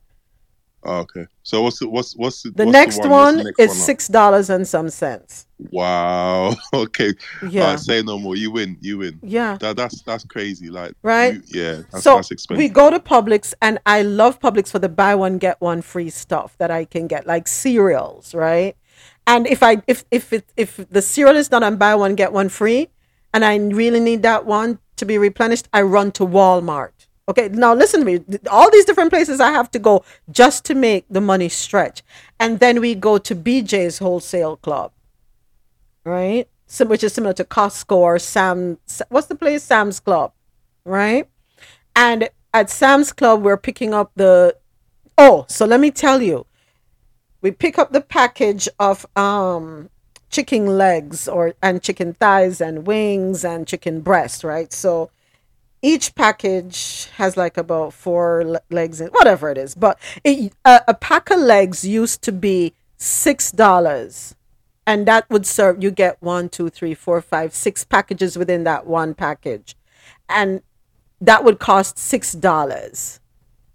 It's thirteen dollars now. Wings, wow. okay. That's crazy. Chicken thighs, ridiculous. Chicken breast, 20 something dollars. All right. Fish, snapper. I get the snapper there because it's cheaper getting the whole snapper there than getting it at, say, a Broadwood Meats, right? Where they clean it up for you in front of you. I get it, re- it's cleaned up and vacuum packed at BJ's. It went up to almost $30 for the pack, and you would get like four in the pack. So you're Okay. stretching. O- okay. What about what about um dinner? Like dinner from previous day. Put Oh, we do that. We do that. We do that, Teflon. and then and then and then give them some porridge in the morning before they leave. I fix breakfast cereal. every morning. Every morning I do breakfast burritos for them because I I used to do variations and they told me, "Mommy, it's easier if you just do the burritos because I would make pancakes and scrambled eggs and sausage. I give them that. One another morning I'm, I'm just doing different things and they say the breakfast burritos are easier. So every morning I'm in the kitchen making breakfast burritos and I make they get three burritos each. And what they do is they'll have one for breakfast and save two for lunch, that sort of thing, because I make them pretty big and filled. Yeah. There you go. That's a, that's a solution right there. And eggs are expensive. Yes, Geely. I'm about to go get a go stick up, uh, take a trip up to Oklahoma and go rob, go, Chief some go chicken. rob Chief. From those farms. Chief. Well, Chief not in here good, so he don't know the plan, folks. We gotta go stick him up. Get us some chickens and some eggs. Yeah, it, it, it, it's sad. Seven Can you dollars. Imagine? you can imagine you're there, you're, you're a farmer. I just see somebody run up with an AR-15 pipe property. Give me all them chickens. Give me them. Put them in the bag right now. That's crazy. We're not robbing banks. we're robbing farms. if you left yourself careless, me gonna eat you too. Ain't no joke around here. We're struggling here. I'm not lying, Teflon. I'm not lying. Uh, six weeks Yeah, or, or sounds- nine months. Give it them. Yeah, that's crazy, man. That's crazy. When I'm real hungry, it might look like a real meal. I'm like, hold on, what? It sounds, it sounds like the struggle is is real over there. Listen, we, it's real for us because they care more about the Ukraine. They help out Ukraine. They're not helping us out. And then Teflon, on top of that, the food is not even real food, meaning organic food is not even organic food. Yep, facts. Don't even try to buy organic. I can imagine eating organic and trying to feed a kid or two. You you will die. Literally, you start eating plastic or something. Was it the they GMO products now? Yeah. Mm-hmm. Mm-hmm. Pray for And us. a lot of them don't even have to be labeled GMO. That's the truth. So you would you, you wouldn't even know. But anytime I see ten for ten GMO, Them gone past the GMO thing now to um R what name RNA some R- RNA strands for foods now. Mhm. Even the more Yep, yep, more yep. deadly than GMO. So yeah, there you go. Yeah, they put they're, they're putting the vaccine in foods now. Yep. Mm-hmm. I saw the If you thing. don't take the job, you can eat it. Yep. I saw it. find human remains in a hot dog. Okay, please don't talk about that. Yeah. Okay, don't make me Yeah, throw we up. spoke Don't about make me that the throw other up. day. Don't let me throw up. Don't let me throw up, please. Yeah, but we, we, we're struggling over here in the US, folks. Please, we are going to set up a GoFundMe for the US. the US needs a GoFundMe account. But um, what we're going to do, though, is we're going to see to it that no child goes to bed hungry. At least, can, can we do that? We, might- we, we're going to need it because, God forbid, $19 million in student lunch debt. And we have billions. How much? What's the tab for Ukraine right now? How much has the Ukraine got out of us? I lost track. It's got to be in the trillions, right? enough.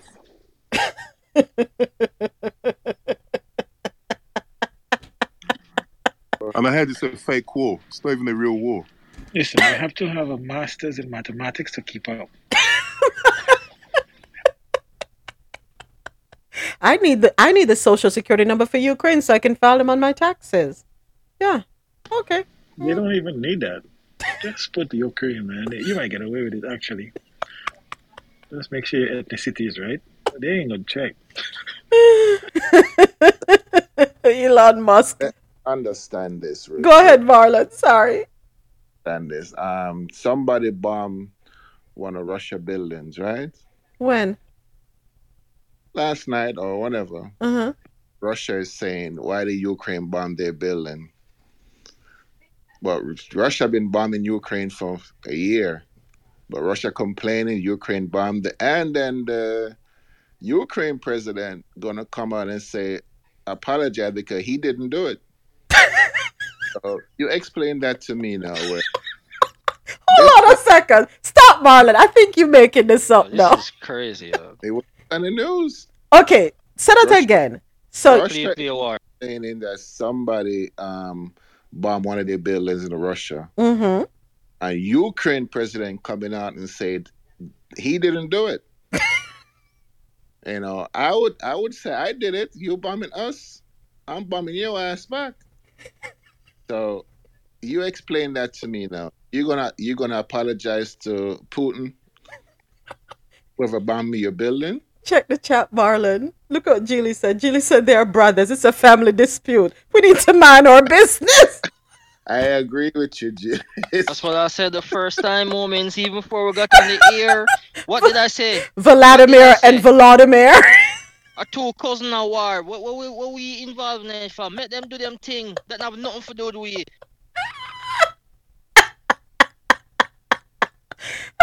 Listen, folks, I will be. We're going to set up the GoFundMe account for the children across America because no child should be going to bed hungry. No child should be in school not eating and not eating a healthy meal and therefore not being able to learn.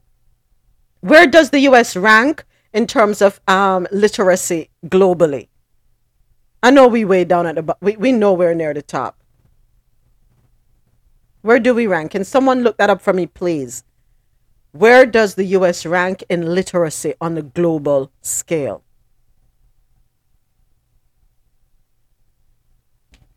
Definitely need to find that out. In the meantime, Elon Musk threatens to reassign at NPR on Twitter to another company. Huh? Elon Musk has threatened to reassign NPR's Twitter account to another company, courtesy of NPR. I said, I hope I said it. In a series of emails sent to this reporter, Musk said he would transfer the network's main account on Twitter under the an under the at NPR handle to another organization or person. The idea shocked even long-time observers of Musk's spur of the moment and erratic leadership style. You know what I think? I think this man, you know, when you have too much money, you turn fool. You turn idiot. You have no sense. You just sit down and, oh, what can I do today? What can I do today? Who can I piss the hell off today? Ooh, let's see. I'm going to piss these people off today.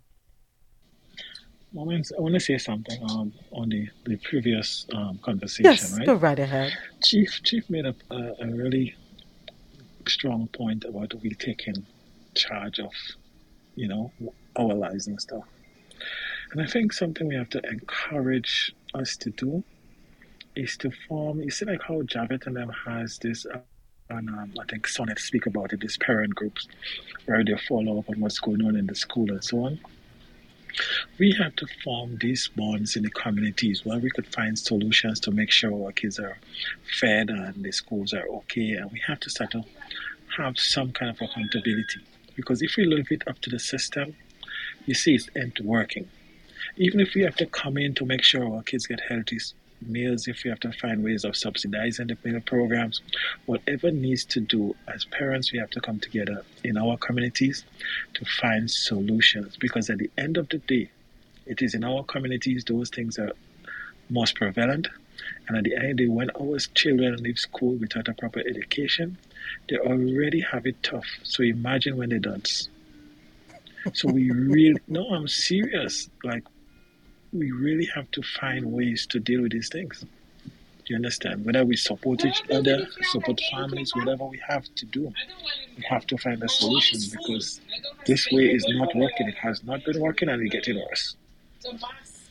You, you know something, Donald? I got distracted as you were talking. I'm going to be honest and tell you why I got distracted.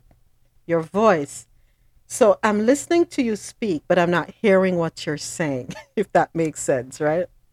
I'm listening to you speak, but I'm not hearing anything you're saying. And I'm going to tell you why. Let me pull it up. and I want the room to tell me if they agree with me when I play this clip. Donald, I need you to come forward and confess. Confess your sins. Hold on. Hold on. Let me find it. Let me find I really need you to confess your sins. I've heard that voice. Um, I've heard that voice. I know I've heard that voice. Oh my gosh, where is it? I think this is it. Hold on. y'all tell me what y'all hear. Just you have listen. a valuation. What I'm to decide here, assuming all what you say is correct, and I'm not accepting that, I'm saying assuming that. The reality of what I want to ask you is, how does that translate to what you said about the member and the cabinet being corrupt?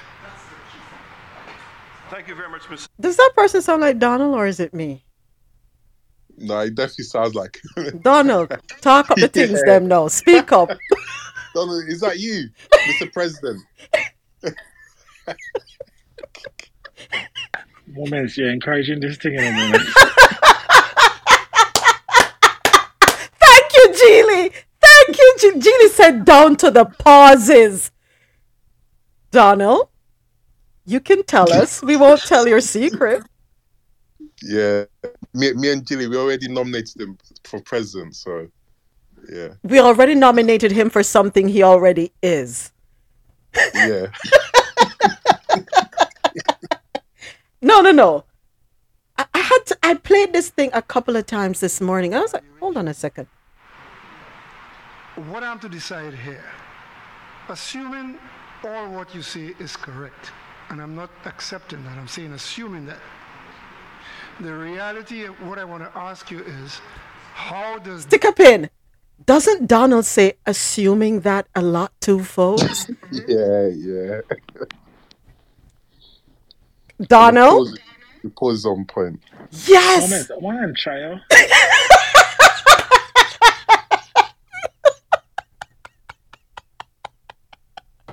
No, I listen. You're no, you're not. But when I heard it this morning, I was like, hold on a damn second. Is that Donald? And I'm looking, I'm like, why does this person sound like Donald? And just as Julie said, down to the pauses and down to the wor- the verbiage, your choice of words. Is that your twin? Are you related? That's all I want to know. They said he catfished us. So, folks, if Donald doesn't speak ever again after this, we, we know why. And if Donald does not come back to the space after this, we know why. He's like, damn, he figured us out.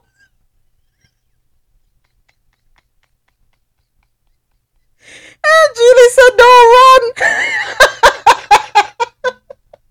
Sorry, Donald, but I had to. I, I had to. I had to. okay, folks, you cannot tell anybody who Donald really is, all right? What happens here stays here. but yeah, Elon Musk he ain't got nothing to do. He need he need a life. Um he needs a life. And IBM to freeze hiring as CEO expects AI to replace 7,800 jobs. Story courtesy of Al Jazeera. IBM will freeze hiring as it expects about 7,800 jobs to be replaced by artificial intelligence in the coming years, the tech giant's CEO has said. In an interview with Bloomberg News, IBM CEO Arvind Krishna said he could easily see nearly one third of the company's non customer facing roles being replaced in the next five years. And from that story onto this one, this is an opinion piece written by Marwan Bishara, who is a senior political analyst at Al Jazeera. I asked an AI chatbot about AI replacing humans. This Labor Day, working people around the world have little to celebrate. Amid climate change, war, and pandemics, inequality in rising wages are stagnating or even falling, and inflation is skyrocketing, leaving billions of people struggling to make ends meet. In France, where in 1889 labor unions and socialists first designated May 1 as an International Workers' Day, hundreds of thousands are demonstrating against a pension law raising the retirement age to 64. However, the sad fact is that many of these workers out on French streets and throughout the world today may not have a job at all come retirement. The speed with which automation and artificial intelligence are replacing humans in the workplace is breathtaking and poses an unprecedented risk of major economic disruptions and social upheavals. In 2017, the international consulting firm McKinsey estimated that between 400 and 800 million jobs could be lost to automation by 2030. And in 2019, the Brookings Institution concluded that some 36 million, or a quarter of the American workforce, may be replaced by robots. Today, AI seems to threaten white collar middle class workers as much as, if not more than, blue collar workers. The applications of AI go beyond driverless cars and automated retail cashiers to take on financial accounting, medical diagnosis, legal documentation, graphic design, 3D printing, text and film editing, commercial art and design, and hundreds of other tasks. And as with previous technological advances that ultimately benefited capital more than workers, AI will enable a few patent holders and investors to enter the 1% club of other high tech and finance billionaires while millions go poor. But it cannot be all that bad. It mustn't. To provide some balance to this dramatic scenario, I asked the AI chatbot ChatGPT for its take on how AI will affect human labor, but was told that it has no take on it per se. Instead, it went on to cite and summarize various reports rather generically and somewhat conservatively. It listed the main pros and cons for the economy, suggesting that a higher number of jobs may be created if businesses and governments joined hands and invested more in education and training. Imagine ChatGPT telling us what we already know, but don't want to do. The new technological revolution will certainly have positive ramifications and is already transforming our lives like never before.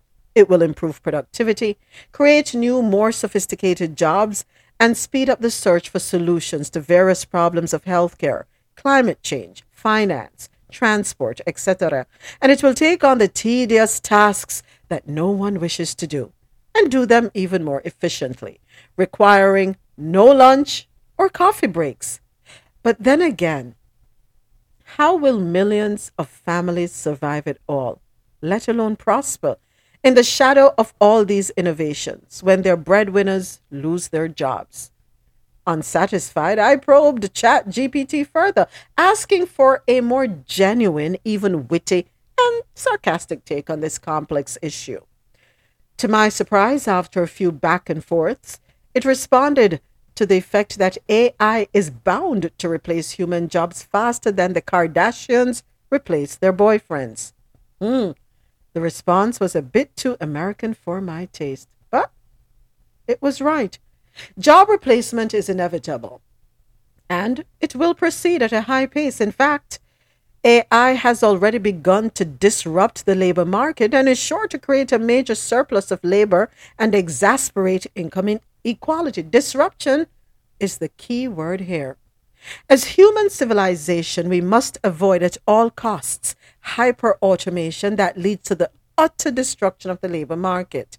Not only are humans needed to run, guide, and yes, humanize all industries, but also surrendering an economy to a fast learning, autonomous, divine like digital intervention is sure to bring on the apocalypse. Sorry.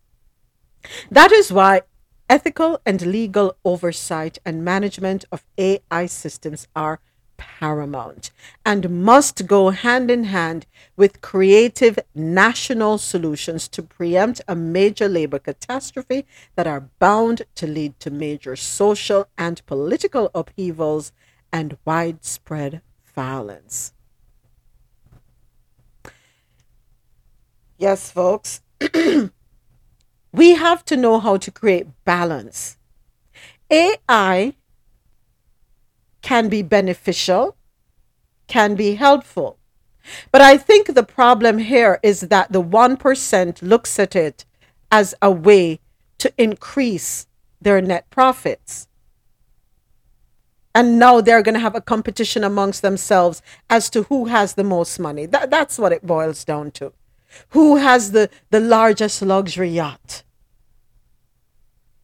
So whilst AI can help us do research faster, acquire information at the speed of a bullet or the speed of lightning, which is beneficial because it cuts down the amount of time we're taking to do research and, and put things together, and it can help with science and research, it must be used in balance. It should not be used to replace human beings because AI has not a soul. There's no soul. There's no human touch. It doesn't have the ability to understand feelings and emotions. So we have to be careful. So I'm not going to say AI is bad because by itself, it has great benefits. It does. It really does. But it's how we are using it. How are human beings using it? Just like I said before, a knife on its own can't do anything. We choose to use it for good or bad. We choose to use a knife to cut up our meat, cut up our vegetables or fruits or seasoning. Very beneficial, right? Or someone with evil intentions can use it to stab people, to dismember people. So it's not the product itself, it's the people behind the product. So human beings need to start being more human, is what I'm getting at. The top 1%. When you replace everyone in the workforce with AI technology, I hope you know it's going to crash for you at some point. The money you're looking to make, you're not going to make because the products you're making can't be bought because nobody has a job paying them an income to buy the said products. Am I making sense? You need money, right? And the only way money can circulate is if people are spending money.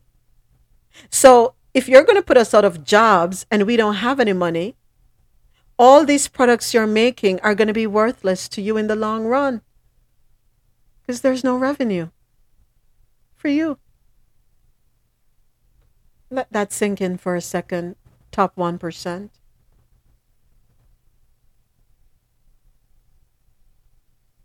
Am I making sense? Who is going to buy your um, tires? Who is going to buy the brakes? Who is going to buy the, the things on the supermarket shelves? Who? Who is going to buy the clothing? Nobody.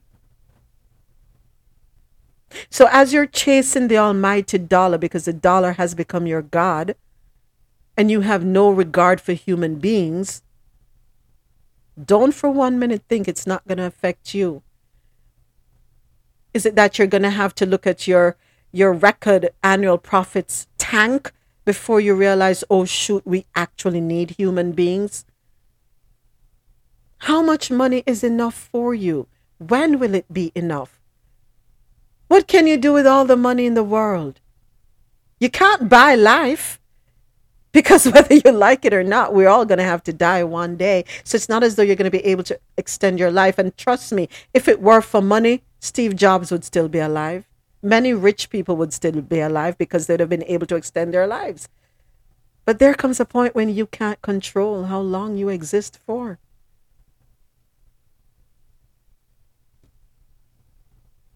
Think about that.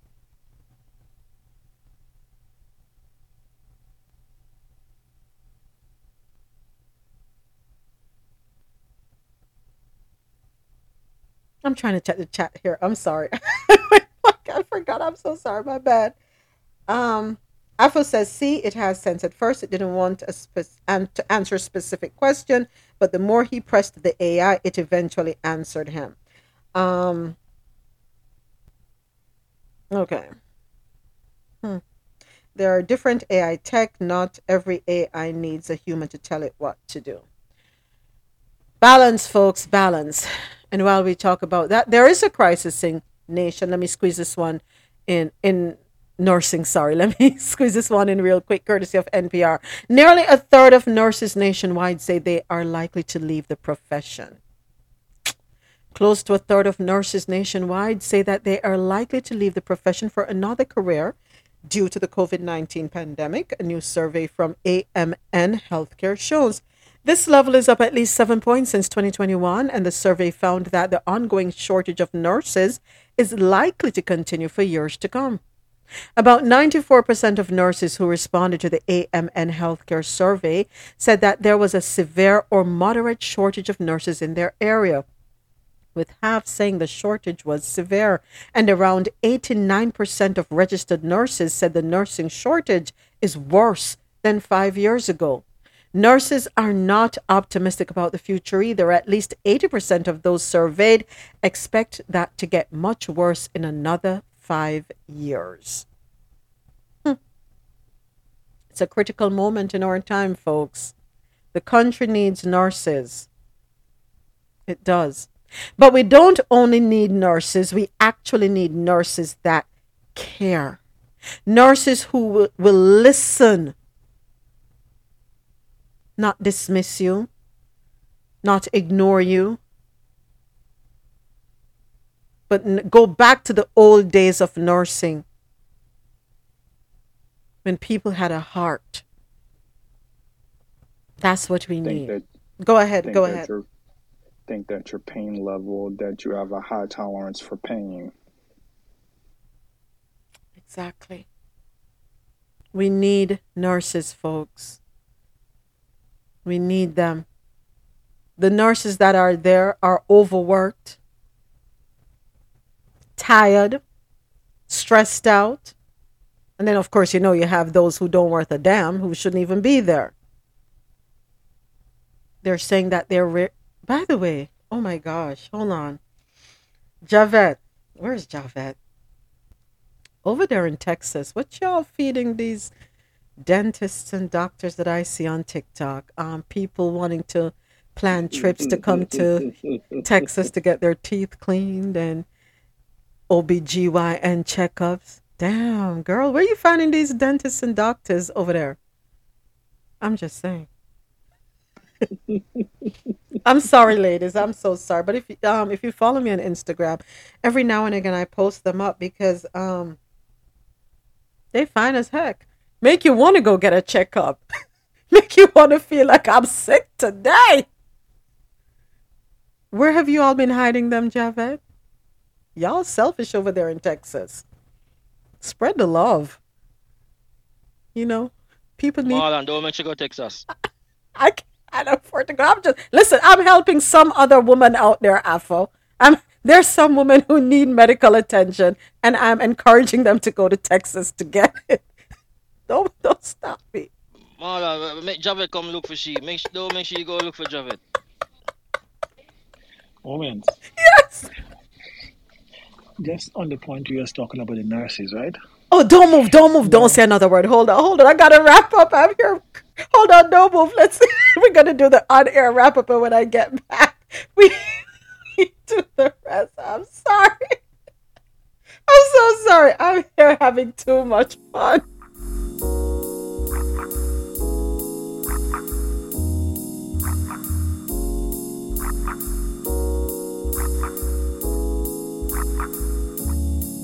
Afro, do not get in my way.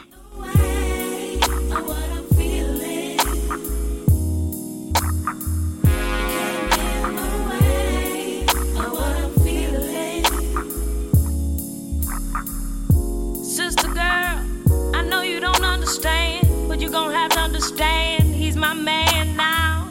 What you had is gone. Our thing is sweet. Our thing is stronger than any lie you can tell on me.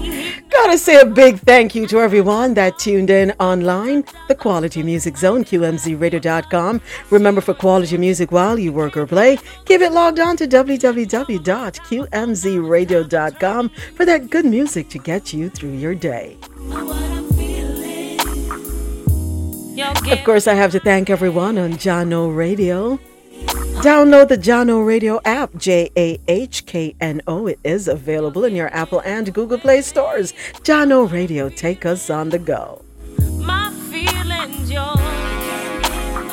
you're getting it. Of course, I have to give a big, big, big, super big thank you to everyone right here with me on Clubhouse. Always grateful for the great conversation, shared views, varying opinions, and interesting perspectives. What I mean. Tune in tomorrow morning, 9 a.m. Eastern, when we do this again. Tomorrow is hashtag TBT Throwback Thursday, taking you back in the day. Not sure what genre we're going to get into. You get down. This was a Moments with Me media production, and this is Moments with Me signing out of QMZ Radio and JahKno Radio. Take care. Nobody Clubhouse, I'll be right back with you. down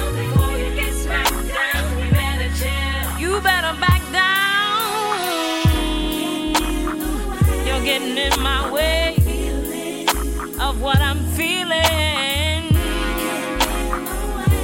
You're getting in my way. You better back down. You're getting in my way.